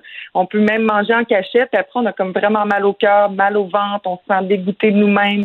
Fait qu'il n'y a pas vraiment non plus de stratégie pour éliminer comme il y aurait avec mm. la, la, boulimie, par exemple, comme des vomissements ou des laxatifs. Oui, mais même euh, même chez les gens qui traitent ces troubles-là, ça devient un problème. Moi, je m'en cache pas, j'en ai des troubles alimentaires, euh, puis je suis suivie pour ça. Et euh, mon premier rendez-vous, bon, avec une psy qui est spécialisé là-dedans à une certaine époque, euh, ils te font passer un questionnaire. Tu sais, là, puis il y a plein de questions, puis tout ça, puis c'est assez précis, là. Fais-tu ci, fais-tu ça? Fais-tu pas ci, fais-tu pas ça? As-tu déjà vécu ci, vécu ça? Tu sais? Puis euh, moi, à plusieurs endroits, j'étais en zone grise. Tu sais, fait que sa conclusion, c'était je sais que tu as un trouble alimentaire, mais je peux pas te dire lequel. Ça existe ben, pas ce que tu as, mais t'en as un. Parce que, mettons, on on veut vraiment manger santé, c'est très valorisé de manger santé, mais ça peut virer en trouble aussi. Mais ça, c'est l'orthorexie. C'est ça. C'est ça pour contrôler, pas, nécessairement pour contrôler son poids, mais on devient comme obsessif à manger comme ultra sainement. Ça nous crée de l'anxiété, puis ça nuit à notre qualité de vie. Fait qu'il y a plein de troubles comme ça, puis on peut les reconnaître quand ça nuit à notre qualité de vie. Puis c'est pas nécessairement des, ça paraît pas nécessairement physiquement, mais c'est vraiment quand notre qualité de vie en est affectée. Ben, je vais donner des exemples. Je vais donner des exemples, Madeleine, pour que les gens puissent se faire une tête. Là.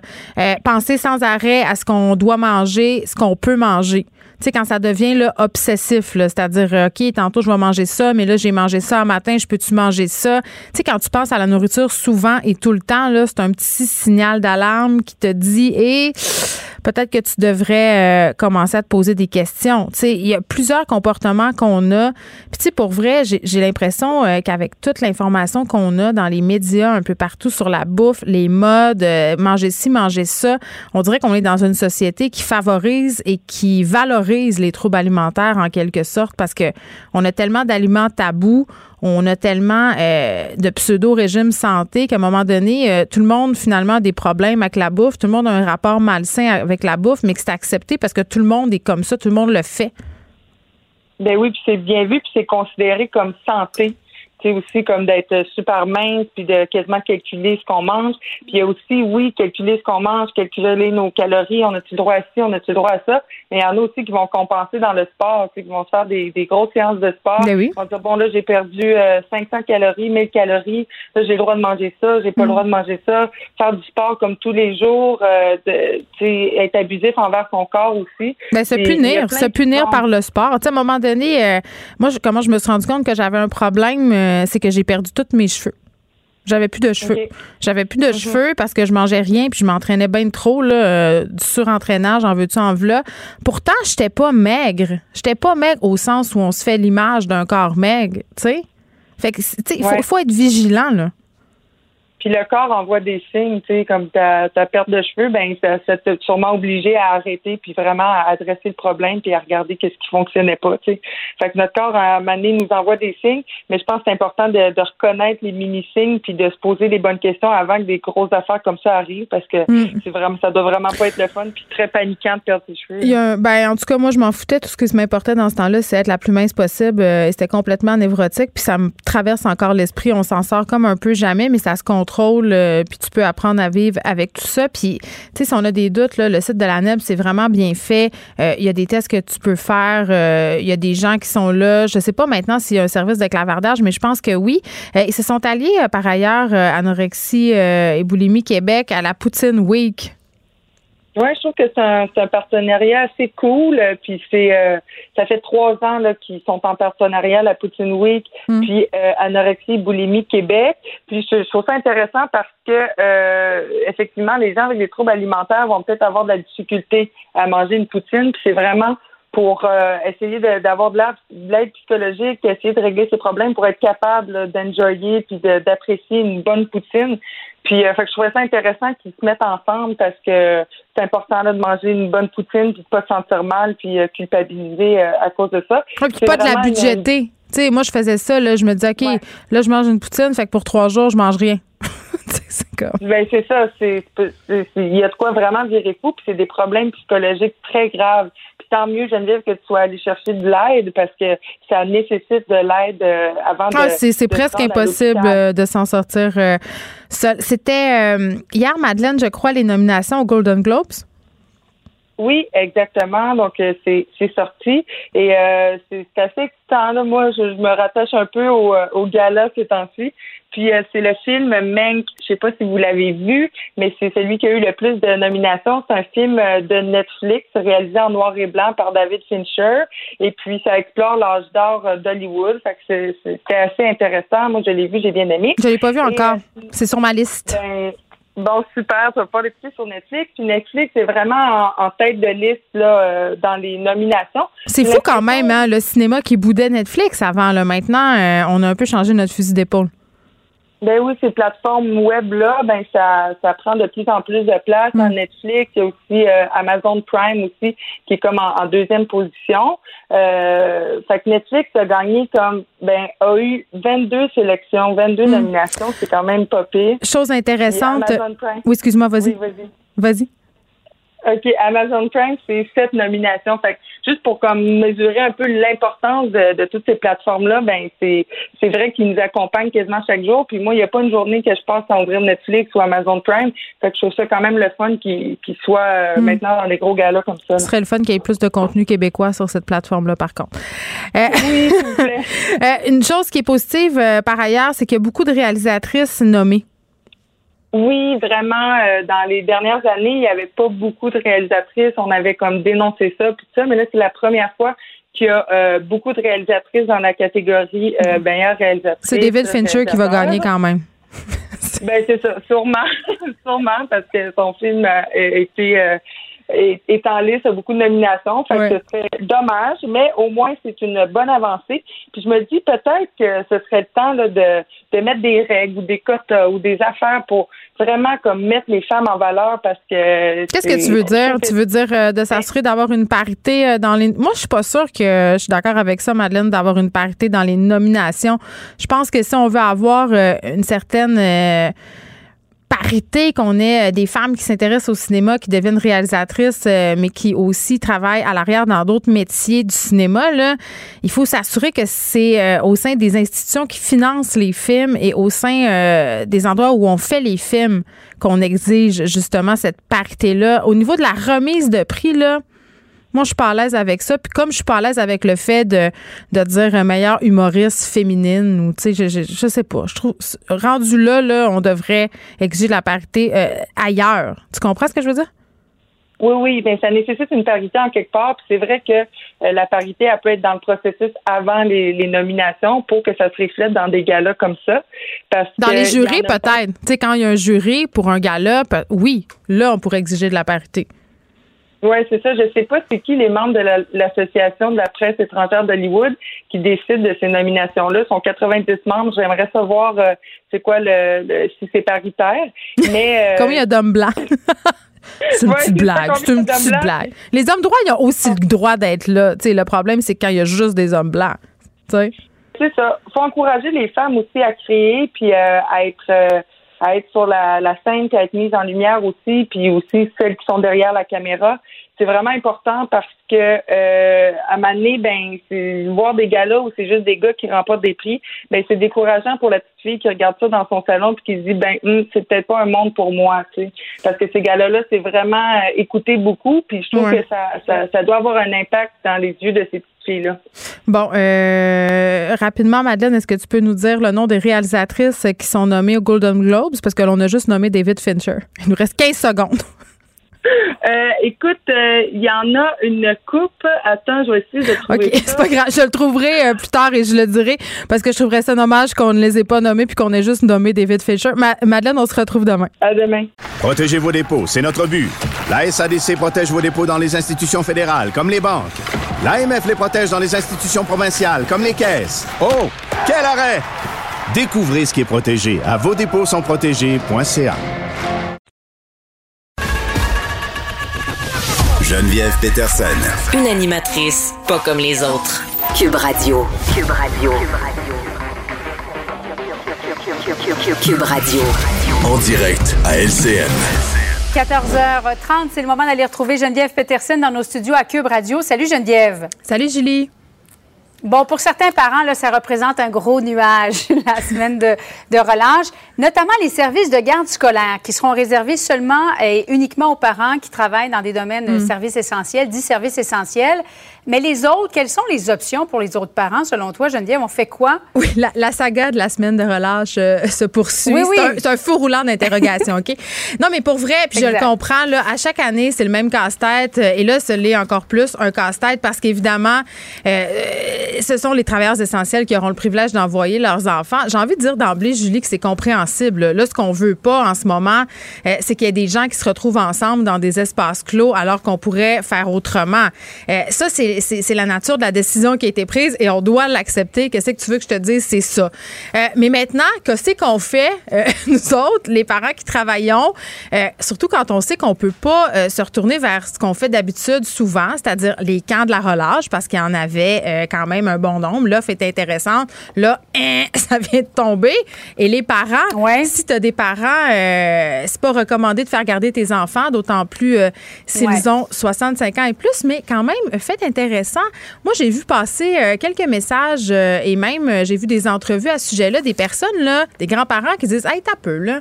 Moi, je suis tannée de me faire infantiliser. Est-ce que je pourrais utiliser mon libre arbitre, s'il vous plaît, et pouvoir aider mes enfants à garder mes petits-enfants? Ben, absolument. Ben, si on garde les masques et on fait surtout des activités à, l'extérieur, moi, j'en ai discuté avec des gériatres, il n'y a pas de problème. Ben c'est ça. Fait que, tu sais, à un moment donné, le gros bon sens, je pense que là, ça pourrait s'appliquer. Ce mm-hmm. qu'on veut pas, c'est que les personnes envoient leurs enfants en 4 jours, 7 jours faire de dos chez leurs parents. Là, ça, c'est peut-être pas sécuritaire. Les chalets euh, non plus. Mais pour ceux qui pourront pas se revendiquer de leurs parents pour plein de raisons, euh, les employeurs, quand même, vont devoir faire leur petit bout de chemin. Hein?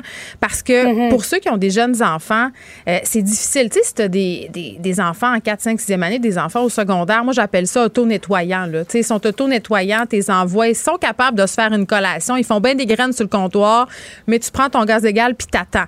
Mais si tu un petit, mm-hmm. un petit gars de 5 ans ou 6 ans, comme c'est mon cas, là, qui te demande 32 verres de lait à l'heure, c'est peut-être moins efficace ta réunion.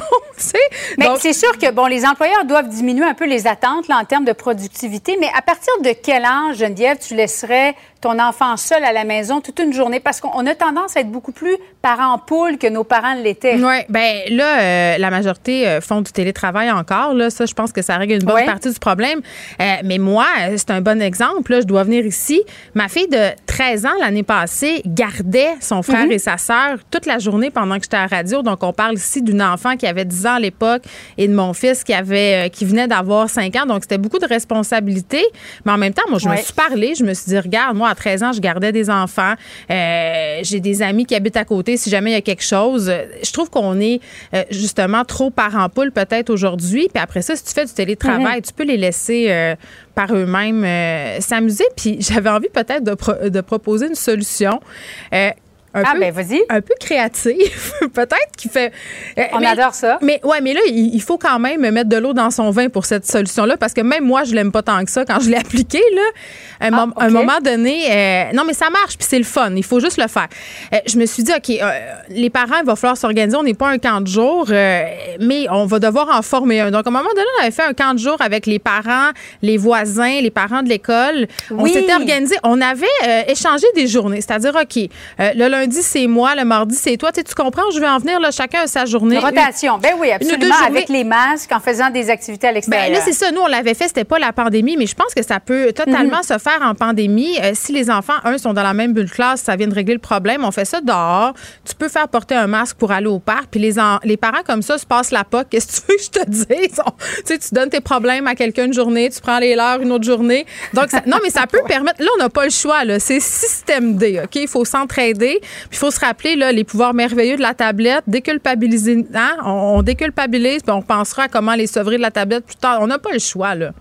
Hey, mais Geneviève, combien d'enfants, toi, tu pourras en prendre, là, au total? Moi, zéro, là. Moi, c'est vrai, je peux pas. Je Parce que toi, tu pars déjà avec trois. Alors là, les voisins, les amis, tu serais rendu à 10, ce serait pas Mais c'est quoi? Moi, je, moi, je me, regarde, moi, je respecterais le ratio des garderies. C'est un adulte pour six enfants. Puis, tu sais, je sais pas, tu dis. tu fais du délestage. Mais je fais du délestage, puis je me dis que ça peut être une bonne façon d'été. Mettons que tu trouves ton voisin divorcé un peu cute, puis que tu es divorcé toi aussi, tu hmm. proposes de faire euh, le, le, camp de jour ensemble. Je, dis ça, c'est la Saint-Valentin qui approche. Wow, tout est dans tout. Vraiment, Geneviève, j'adore euh, ton côté créatif. Je suis une femme de solution, Julie. Merci beaucoup. bye bye. Euh, oui, oui, absolument. Système D, mais vraiment original. Salut. Merci, Geneviève. Bon après-midi à toi. Vous écoutez Geneviève Peterson. Cube Radio. Bon, le journal 24 euh, heures, véritable institution qu'on pouvait, en tout cas moi je le feuilletais dans le métro de Montréal très, très souvent. 24 heures qui change de format, de vocation. Ça devient une plateforme euh, numérique. On est avec Charles D'Amboise, qui est directeur adjoint euh, des contenus d'information chez Numérique, qui, était, euh, qui a participé à cette nouvelle mouture du 24 heures. Salut, Charles. Salut, Geneviève. Là, tu dois être fatigué, bien raide, là. Oui, je te dirais qu'on a, les nuits ont été courtes. On a, les dernières semaines, on a eu beaucoup de, de rush. Le lancement média, en plus en pandémie, tu peux imaginer. Euh, en télétravail avec une euh, vingtaine, trentaine de, de, de, d'employés. Fait que oui, je te dirais que je suis content de te parler, mais euh, suis un petit peu, je suis un petit peu fatigué, mais je suis super excité. a une belle fébrilité, la réaction est bonne. Euh, je me sens super euh, heureux. Fait que oui, ça, ça, va bien. Ben parce que là, euh, c'est complètement nouveau là, ce qu'on va pouvoir trouver dans le 24 heures. C'est une nouvelle mission. le slogan, par ailleurs, est assez intéressant. Vous avez choisi de présenter le produit avec la phrase suivante mieux comprendre. Mm-hmm. Mieux comprendre parce que on veut avoir, c'est sûr, un regard sur l'actualité quotidienne, comme le 24 heures le faisait, euh, mais on fait vraiment un virage numérique. Ça, ça veut dire que euh, au lieu, c'est des termes très techniques là, mais avant on pensait vraiment pour le journal papier. Là maintenant on passe vraiment, on va penser nos reportages, on va penser nos formats, la manière d'expliquer les choses pour le numérique. est-ce que c'est, euh, excuse-moi, est-ce que c'est parce que les gens consomment majoritairement leur, leur contenu en ligne?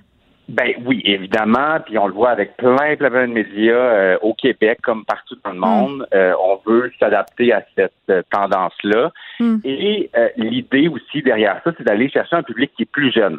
Fait que oui, dans notre manière, dans le, le, dans le comment est-ce qu'on on, raconte les choses, la, la manière, quand, quand je dis les formats, on repense ça aussi. C'est moins classique.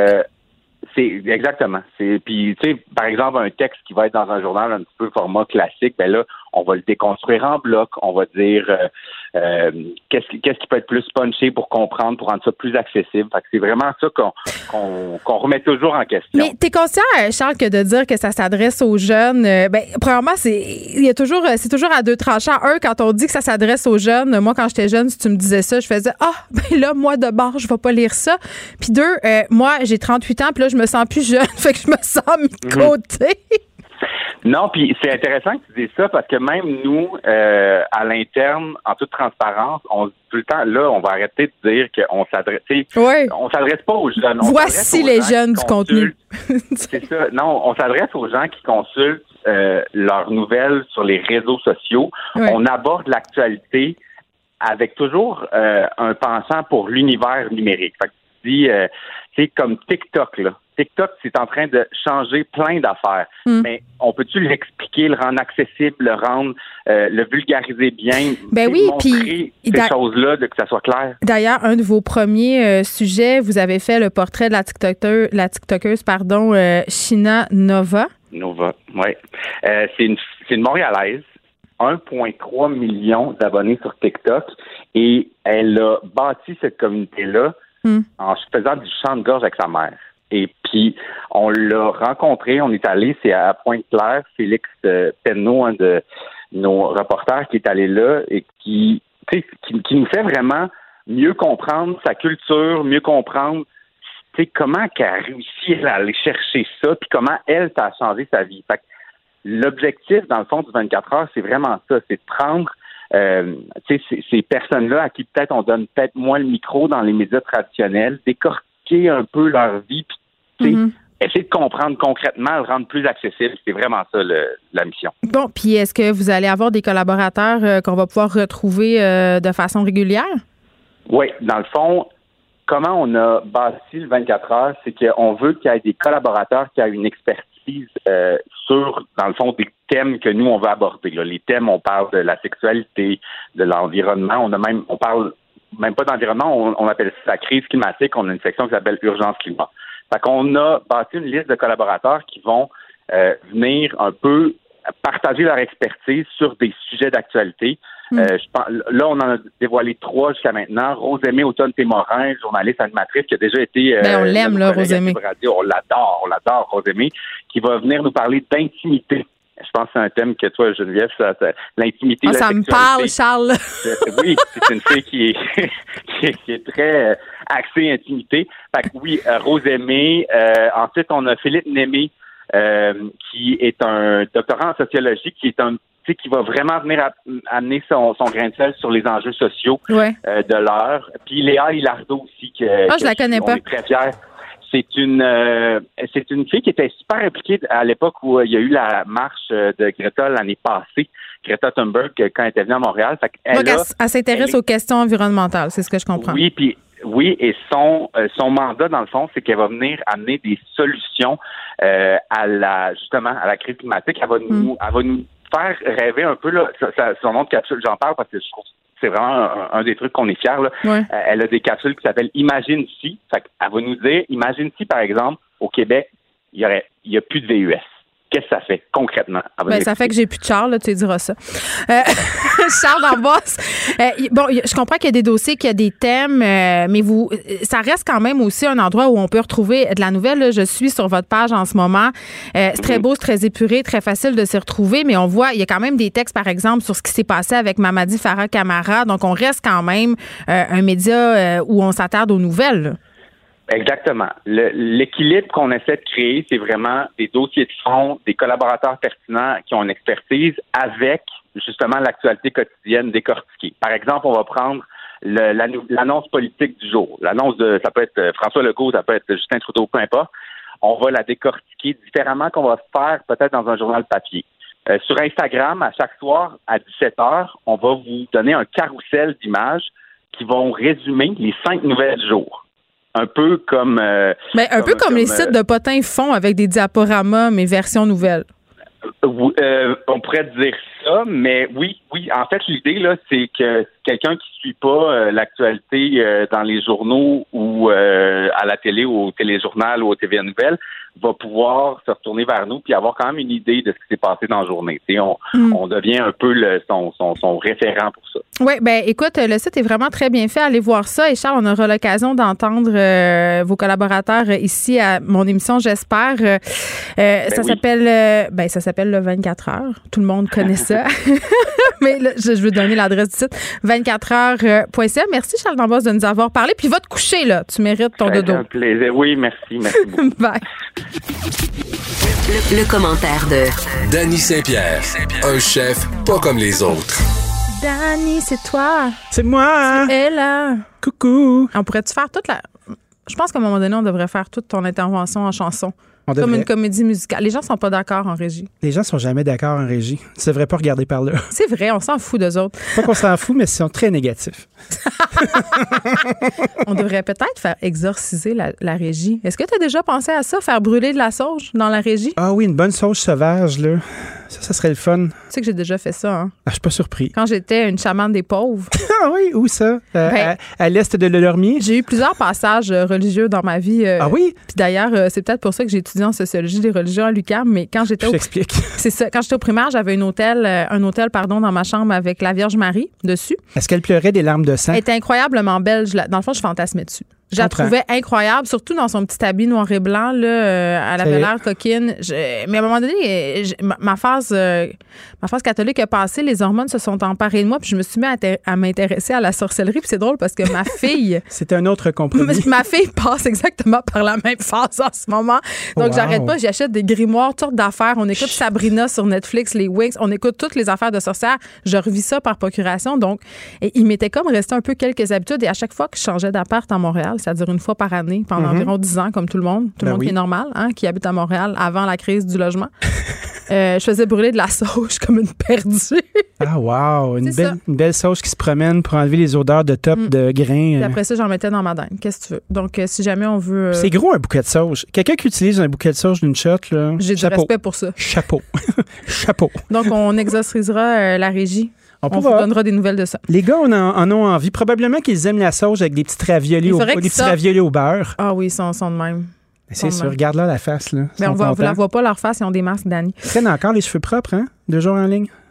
On dirait presque utilise Pantene. Ah, c'est sûr. C'est parce que parce qu'il le vaut bien. On se parle euh, du gouvernement qui va donner une aide de redémarrage aux commerçants. Ben oui, euh, on parle de l'aide aux entreprises en région en alerte maximale, la ERAM. Donc, tu te souviens, il y avait eu des prêts euh, dits prêts bonbons ou prêts qui pardonnent, d'aller jusqu'à peu près 15 000 par établissement par mois, la la la. Fait que là, il paraît qu'on peut continuer cette affaire-là, puis ça peut même atteindre jusqu'à 30 000 Mais ce qui est bien drôle, c'est que dans l'industrie, euh, l'argent ne se fait pas suivre. J'ai beaucoup d'amis restaurateurs qui ont de la difficulté à collecter. Mais attends, wow, wow, wow, wow, wow, quoi là, toi là? Ben c'est parce que moi aussi, je les ai entendus là, les plaintes des restaurateurs là. Euh... Moi, c'est des vrais humains là. C'est pas juste du monde qui chiale. Non, je euh. comprends. C'est pas ça que je veux dire là. Euh, c'est compliqué à avoir ces prêts-là. Il faut que tu montes tes livres. Il y a comme euh, beaucoup d'étapes. Plus de questions qu'avant. Oui, mais ça, c'est une bonne chose qu'il y a des questions. J'aime beaucoup les questions. Euh, ce qui serait important d'avoir, c'est des réponses. Puis de l'argent après, quand tu remplis les paramètres, c'est très long. J'en ai un de mes euh, collaborateurs qui attend à peu près 200 000 là, dans ses différents établissements. Hmm. C'est de l'argent à vieux péché, ça, 200 000. Mais pourquoi il ne l'a pas reçu encore? Est-ce que Parce que c'est long. Parce que. Mais as-tu fourni tous les renseignements fourni. nécessaires? La Ça- paperasserie dont on parlait l'autre fois, l'as-tu fourni? La paperasse est fournie, puis c'est quelqu'un qui est bon de la paperasse, là. Oui, parce qu'un préjugé qu'on a envers les restaurateurs, c'est que c'est un hein? peu du monde tout croche qui fraude l'impôt. là. Ben, ils sont tout croches. Pour fourrer l'impôt, euh, ça prend du talent, je pense. Des fois, les gens ne l'ont pas. C'est vrai que c'est plus difficile qu'on pense. Euh, les, les gens de l'autre côté euh, du Rubicon sont quand même smart. Tu sais, il faut que faut que tu sois vraiment un bon bandit, je pense, pour être capable de frauder. C'est de plus en plus difficile euh, avec le MEF puis tout ça, qui est l'espèce de... C'est le mouchard, hein, comme on dit, le snitch. Moi, j'ai. euh, Après nos caisses, il y a tout ça, donc euh, c'est pas super simple. J'ai hein. participé à la glorieuse époque de l'entre-deux. L'époque où on déclarait pas nos pourboires versus euh, quand ça a commencé. Mhm. Et là, on punchait dans la caisse les pourboires. C'était pas tout à fait au point, la méthode. Non, il y a Moi, beaucoup de restaurants dire- qui ont fermé dans ce temps-là. Moi, je punchais juste le quart de ce que j'avais. Tout le monde faisait ça. là. C'était terrible. Oui, il y a eu euh, beaucoup d'endroits qui se sont fait pogner aussi comme ça. Bien sûr. Je te dirais que la restauration, ça a été le cas d'espèce euh, pour toutes les industries qui fourrent. Fait que je te dirais que nous, on est punis en double. Puis après ça, il y a un paquet d'autres affaires comme le jobinage de construction la fin de semaine, Ah oui, euh, plusieurs salons de coiffure de, de maisons privées dans le garage, puis des choses comme ça qui existent encore Mm. avec des belles feuilles qui circulent. Ça job bien en marche chez mes voisins d'à côté. Ben, ça euh, jobine, c'est un chaud soir. temps. Ben oui. Mais ça, on dirait qu'on touche pas à ça. Fait que, gars, c'est nous autres les crottés. Moi, je sais jamais quoi faire, tu sais, parce que... Pour jobiner? non, j'ai pas besoin d'une jobine, puis j'ai nullement Tu les jobines talents. pas, toi? Eh, Écoute, je suis tellement mauvaise, là, ça n'a aucun sens. Là. T'es pas bonne de tes mains? je suis pas bonne de mes mains dans des circonstances de construction d'année. J'entends. C'est ce que je dirais. C'est pas là que j'allais. Mais tu sais même pas où j'allais. Moi non Euh, plus. je sais jamais quoi faire quand je suis témoin de ce type d'affaires-là parce qu'il y a une partie de moi que ça met, ça met en maudit, tu sais, de voir des gens contourner le système, engager des gens noirs pour faire des travaux chez eux la fin de semaine, euh, le soir, puis un peu n'importe quand. Mais il y a un autre côté de moi qui les comprend parce que c'est tellement cher engager des gens avec leur carte, c'est tellement cher déclarer tous ces travaux de construction. Ben, il y a des souvent, souvent, crime, des fois, là, tu as de la misère aussi à trouver des gens qui viennent travailler déclarés. Tout à fait. Ils te donnent un prix déclaré puis un prix pas de facture. Ben, parce qu'ils ont des jobs la semaine. Tu sais, la plupart des gars qui font de la jobine la fin de semaine, là, ils ont des vrais jobs la semaine où est-ce qu'ils punchent leurs heures puis tout ça. Puis la fin de semaine, c'est pas avantageux pour eux de travailler à part si c'est leur entreprise puis là, ils modulent leurs revenus, tu sais. Moi, j'ai dû engager un émondeur chez nous pour Un un, émondeur? arbre. Ouais, pour euh, venir euh, s'occuper d'un arbre. Là, il dit. euh, je dis, ouais, mais je vais vouloir une facture, tu sais. Il me dit, ben oui, je vais t'en faire une facture. Fait qu'il m'a donné une facture sur un bout de papier. Évidemment, pas de numéro de TPS, TVQ, mais Ben oui. rendu là, mon arbre est émondé. Qu'est-ce que tu veux que je te dise? Il dit. euh, parents, ça. non, mais il dit, je vais. euh, t'envoyer ça par, mettre- euh, par le mal, là. je vais mettre mes, les branches le long du chemin, puis la, la ville va passer chercher ça. Hey, mon émondeur, dit, toi. Qu'est-ce que tu veux dire? Il dit, ben, il dit, je travaille pour la ville. Il dit, je vais, on va venir plus tard. fait que c'était quelqu'un qui travaille pour la ville de Ah, Montréal, je qui se prend des jobs d'émondage Ben et oui. qui utilise les infrastructures de la ville, en cas les camions, pour venir chercher la scrap des gens pour lesquels ils travaillent au noir. Tout à fait. C'est un gars organisé. Hein, c'est le double emploi, ça. Hein, ça y va par il n'est pas le seul. Non, il n'est pas le seul. Il y a beaucoup de gens qui font ça.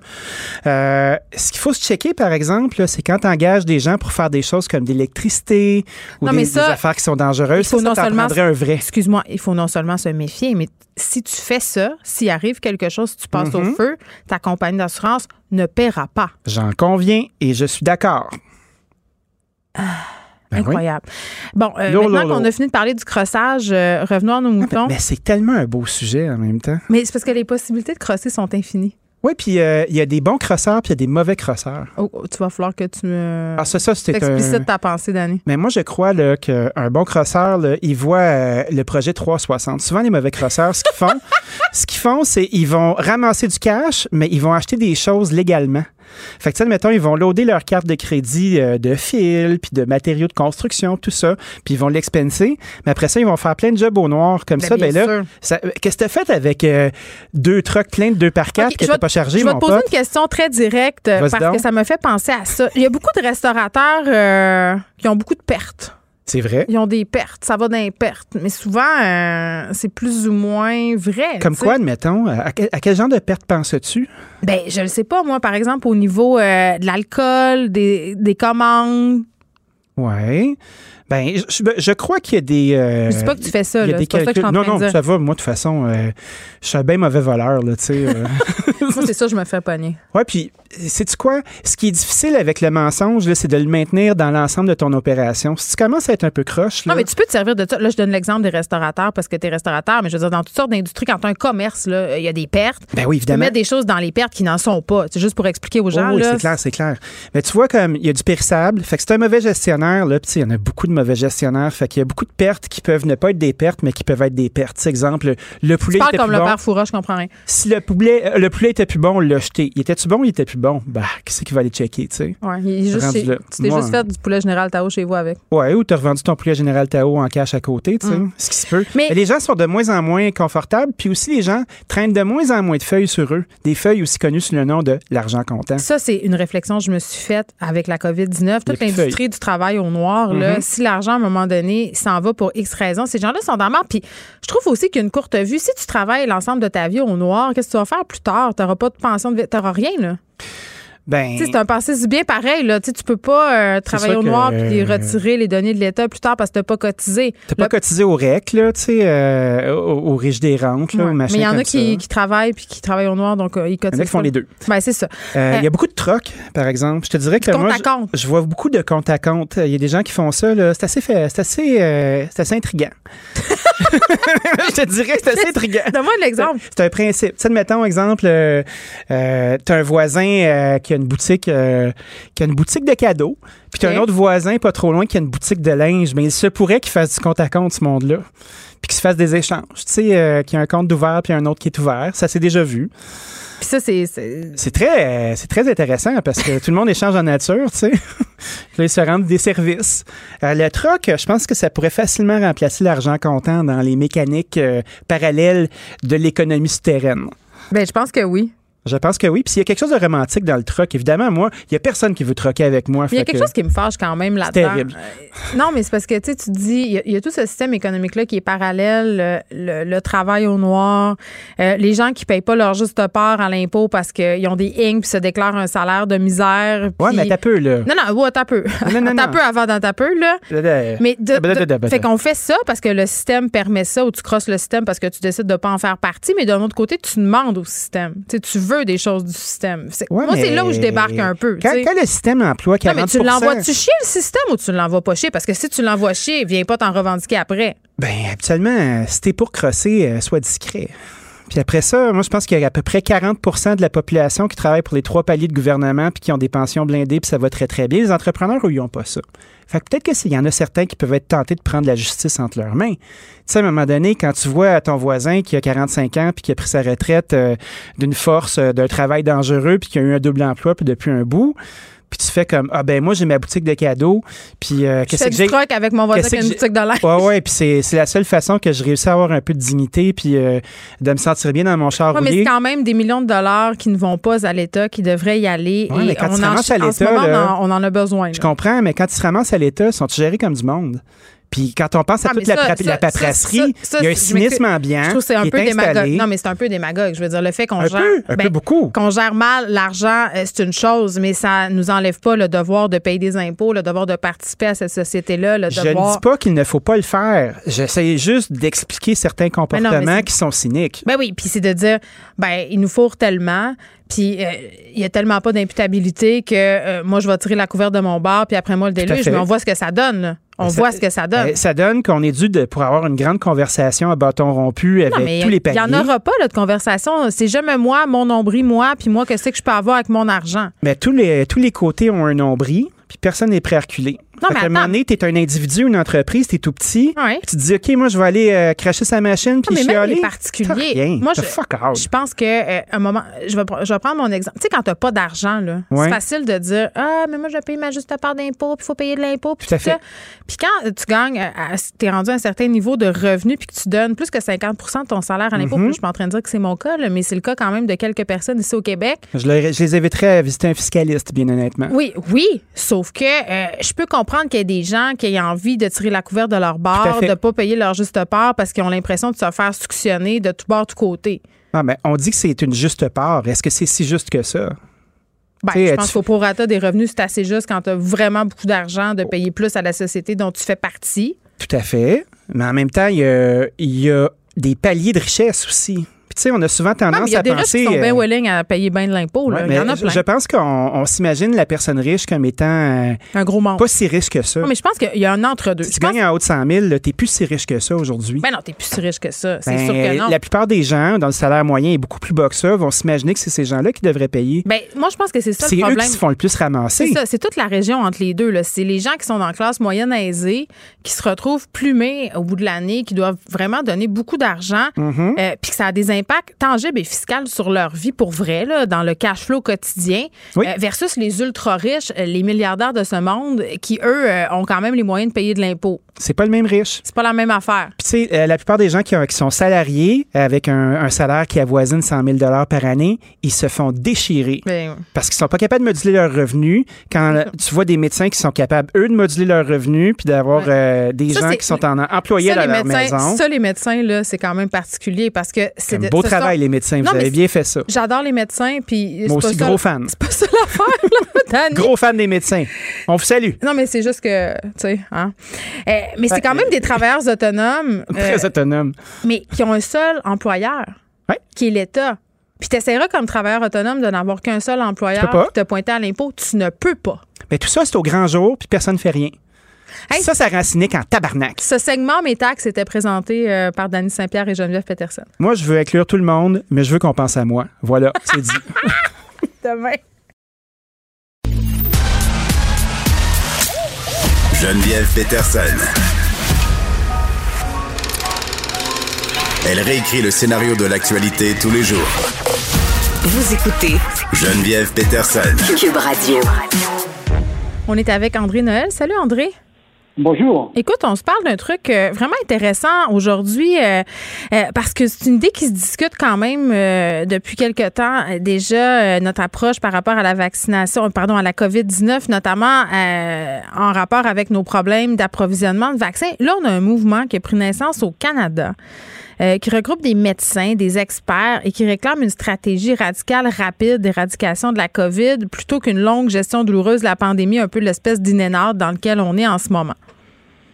Exactement. Puis l'idée centrale, c'est mieux vaut souffrir euh, brièvement, mais avoir des gains durables euh, plutôt que d'éterniser euh, les, souffrances et, mm. et, les épreuves. donc, c'est c'est le message qu'ils envoient. en anglais, on dit short-term pain for collective gain. Mm.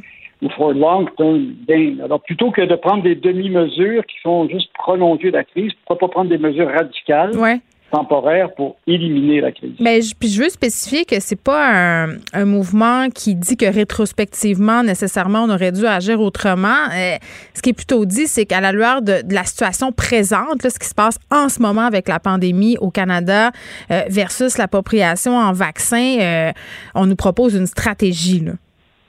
Oui, c'est carrément ça. Et puis bon, alors donc, premièrement, il y a eu un, un article dans le journal de l'Association médicale canadienne, le mm qui est le principal journal euh, médical au Canada, et qui euh, effectivement défendait cette idée de COVID zéro. Et puis d'ailleurs, il y a le mot dièse COVID zéro sur Twitter maintenant. Le hashtag. Et, euh, il y a le hashtag, on dit en anglais, oui. le 28 décembre, il y a un groupe de médecins et d'experts qui a formé le COVID Strategic Choices Group qui vise à établir le bouclier canadien. la stratégie, c'est de rapidement réduire le nombre de nouveaux cas de 75 mhm.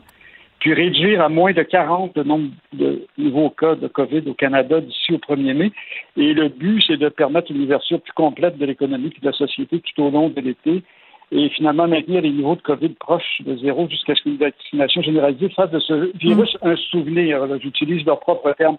C'est une stratégie euh, qui est reprise ici au Québec par le groupe euh, COVID Stop, dont fait partie euh, Marie-Michel Bellon, euh, Amir Kadir, euh, Rima Machouf, etc. Euh, et ça va directement à l'encontre, en fait. Je regardais le PQ aujourd'hui qui réclame la réouverture des, salles de gymnase et des milieux de sport, mm. y compris à l'intérieur. Non, parce que, je veux dire, oui, on veut tous faire du sport, mais mieux vaut ne pas prendre ce genre de risque et au contraire, ben mieux vaut actuellement faire tout ce qu'on peut faire pour réduire de façon radicale la propagation. Puis on, va, on va en profiter plus tard. Moi, ça fait euh, quelques mois déjà que je me pose la question est-ce qu'on n'aurait pas pu être plus sévère au départ? Puis là, on se retrouve vraiment dans une situation. Puis je parlais avec euh, euh Dany Saint-Pierre de la situation des restaurateurs là, par rapport à cette perspective de rouvrir. Euh, puis ce qu'il me disait, ça va un peu dans ce sens-là. C'est-à-dire, à quoi ça sert en ce moment de rouvrir les choses à moitié pour refermer dans quelques semaines parce qu'il va y avoir une montée des cas? Puis c'est vraiment cette idée de donner euh, en bon québécois une poule. C'est-à-dire, à go, on, se ferme toutes comme des huîtres, on, s'isole et après ça, on aura un résultat qui est durable et on pourra la retrouver, euh, cette vie-là. Euh, peu importe le vaccin, peu importe qu'on ait le vaccin ou pas. Puis l'Australie le fait quand même. Exactement. Alors, par exemple, c'est fascinant ce qui s'est passé cette semaine en Australie parce que dimanche, donc il y a cinq jours, il y a un jeune gardien qui assurait la sécurité dans un hôtel qui sert de quarantaine à Perth, en Australie. C'est la quatrième ville en importance, euh, 2 millions d'habitants. Et il souffrait de légers euh, symptômes. Euh, ils ont fait des tests, ils ont vu qu'il était euh, symptomatique. Ils ont fermé complètement la ville pour un seul cas. Un seul cas de coronavirus. Ils ont fermé la ville. Ils ont obligé tout le monde à rester cloîtré chez eux, les 2 millions d'habitants, pendant toute la semaine. Alors, je veux dire, ça montre, je veux dire, complètement l'écart qui existe entre justement euh, l'exemple que peut donner euh, l'Australie, euh, la Nouvelle-Zélande, puis d'autres pays de la zone Asie-Pacifique. Il faut dire que dès le départ aussi, en fait, la principale cause de coronavirus, c'est les voyages. Hein. C'est on sait que la première vague au Québec est arrivée à cause de la semaine de relâche, puis les gens qui sont revenus de l'étranger il y a plusieurs pays de cette zone Asie-Pacifique où ils ferment les aéroports carrément. Puis je veux dire, c'est pas des, mini-quarantaines volontaires, c'est vraiment radical. Quelqu'un qui arrive là-bas, je dirais, il se fait tester, puis je il n'y a, pas, a pas de niaisage, il n'y a pas de oui, peut-être que c'est une bonne idée que tu te mettes en quarantaine. C'est très surveillé. Et dès qu'il y a un cas, on arrête, on ferme tout.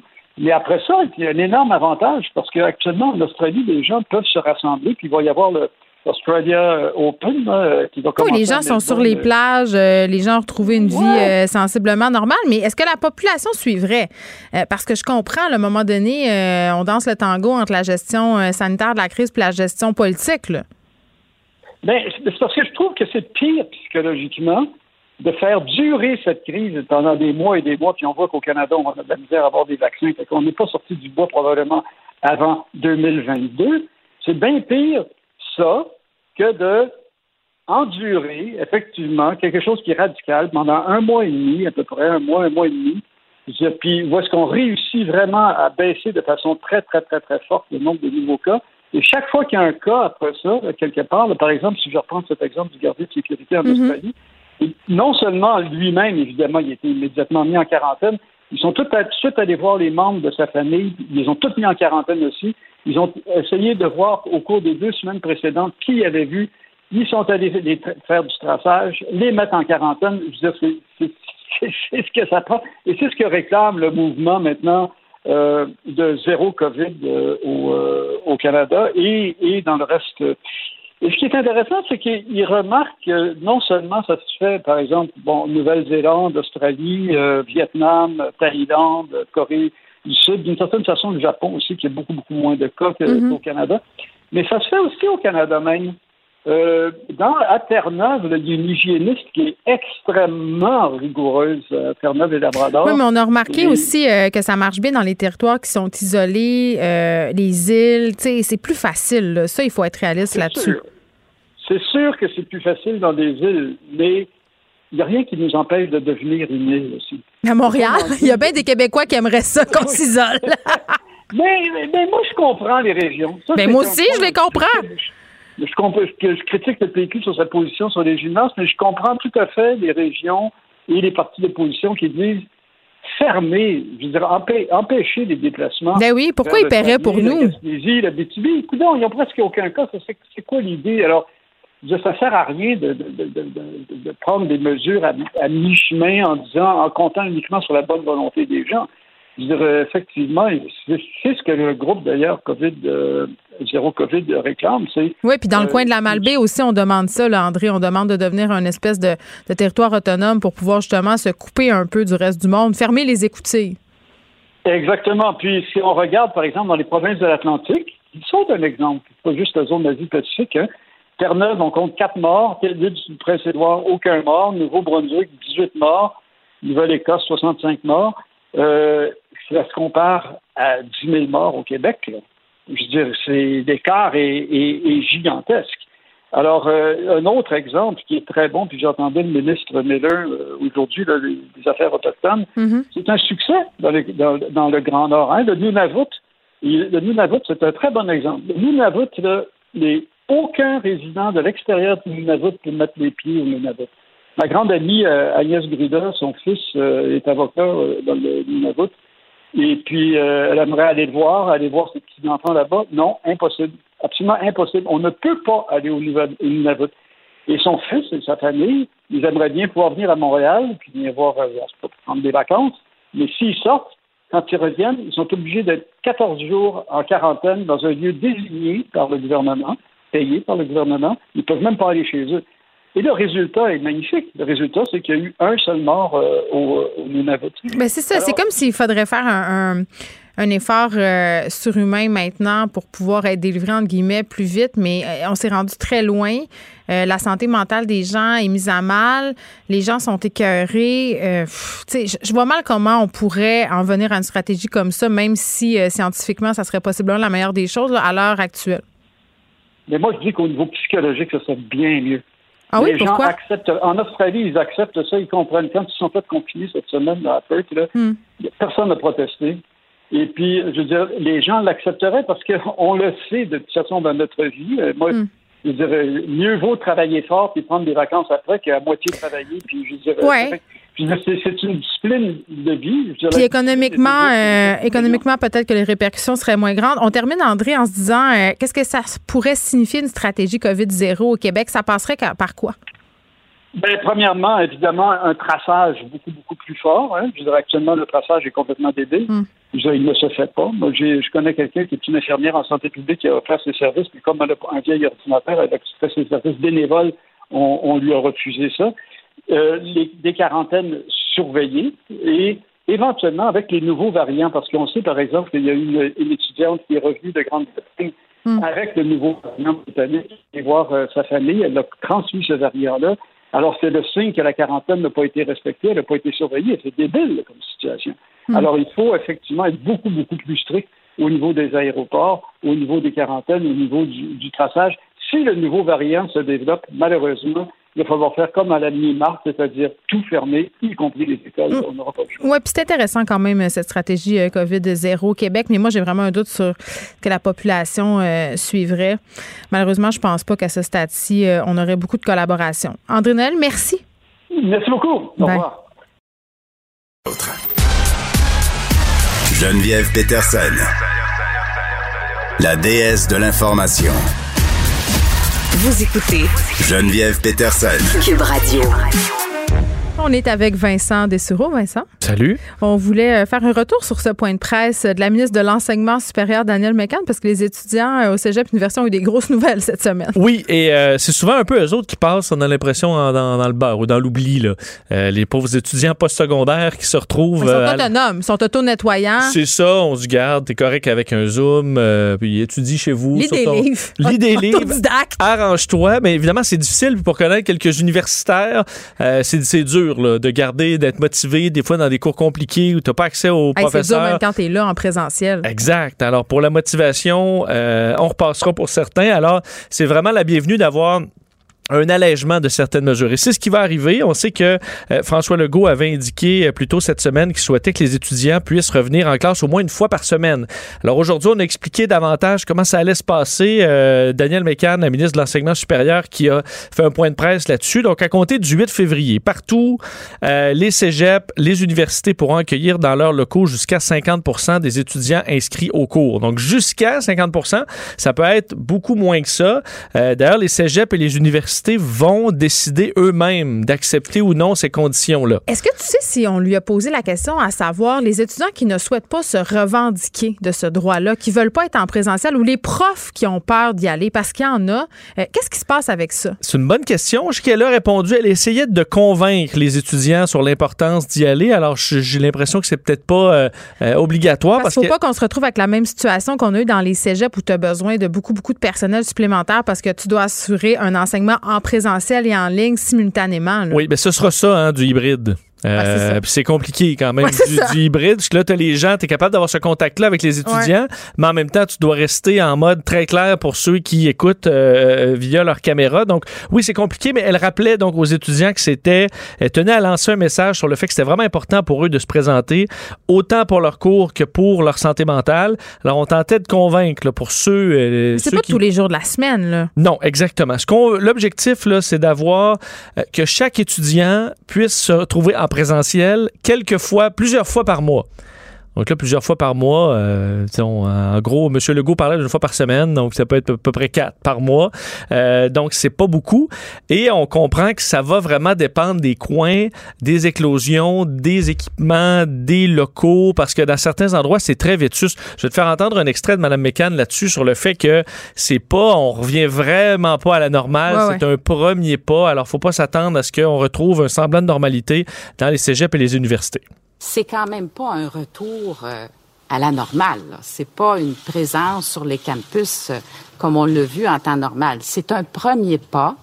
Et, je pense qu'il faut absolument que les étudiants réalisent là que ça va être très graduel. Euh, que, par exemple, il y a des établissements qui vont pouvoir ouvrir davantage le 8 février, même hmm. dès le 8 février, mais il y en a d'autres, ça va prendre davantage de temps pour toutes sortes de raisons. Est-ce que tu sais, Vincent, euh, s'il y aura des assouplissements par rapport au couvre-feu?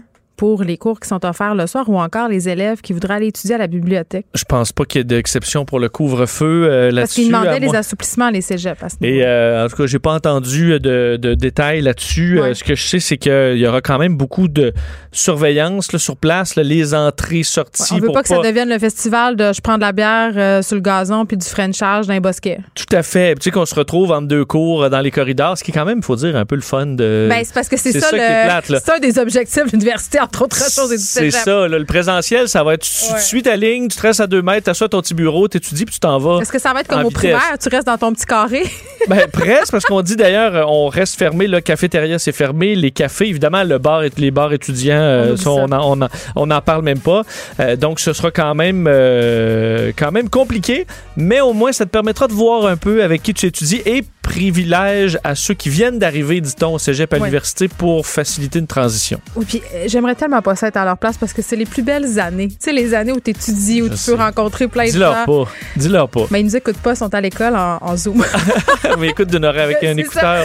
Vincent Destro, merci. On t'écoute avec Mario Dumont dans quelques instants. Merci Frédéric Mocol à la recherche, Sébastien Laperrière à la mise en onde. Merci à vous d'être là. On vous retrouve demain à 13h.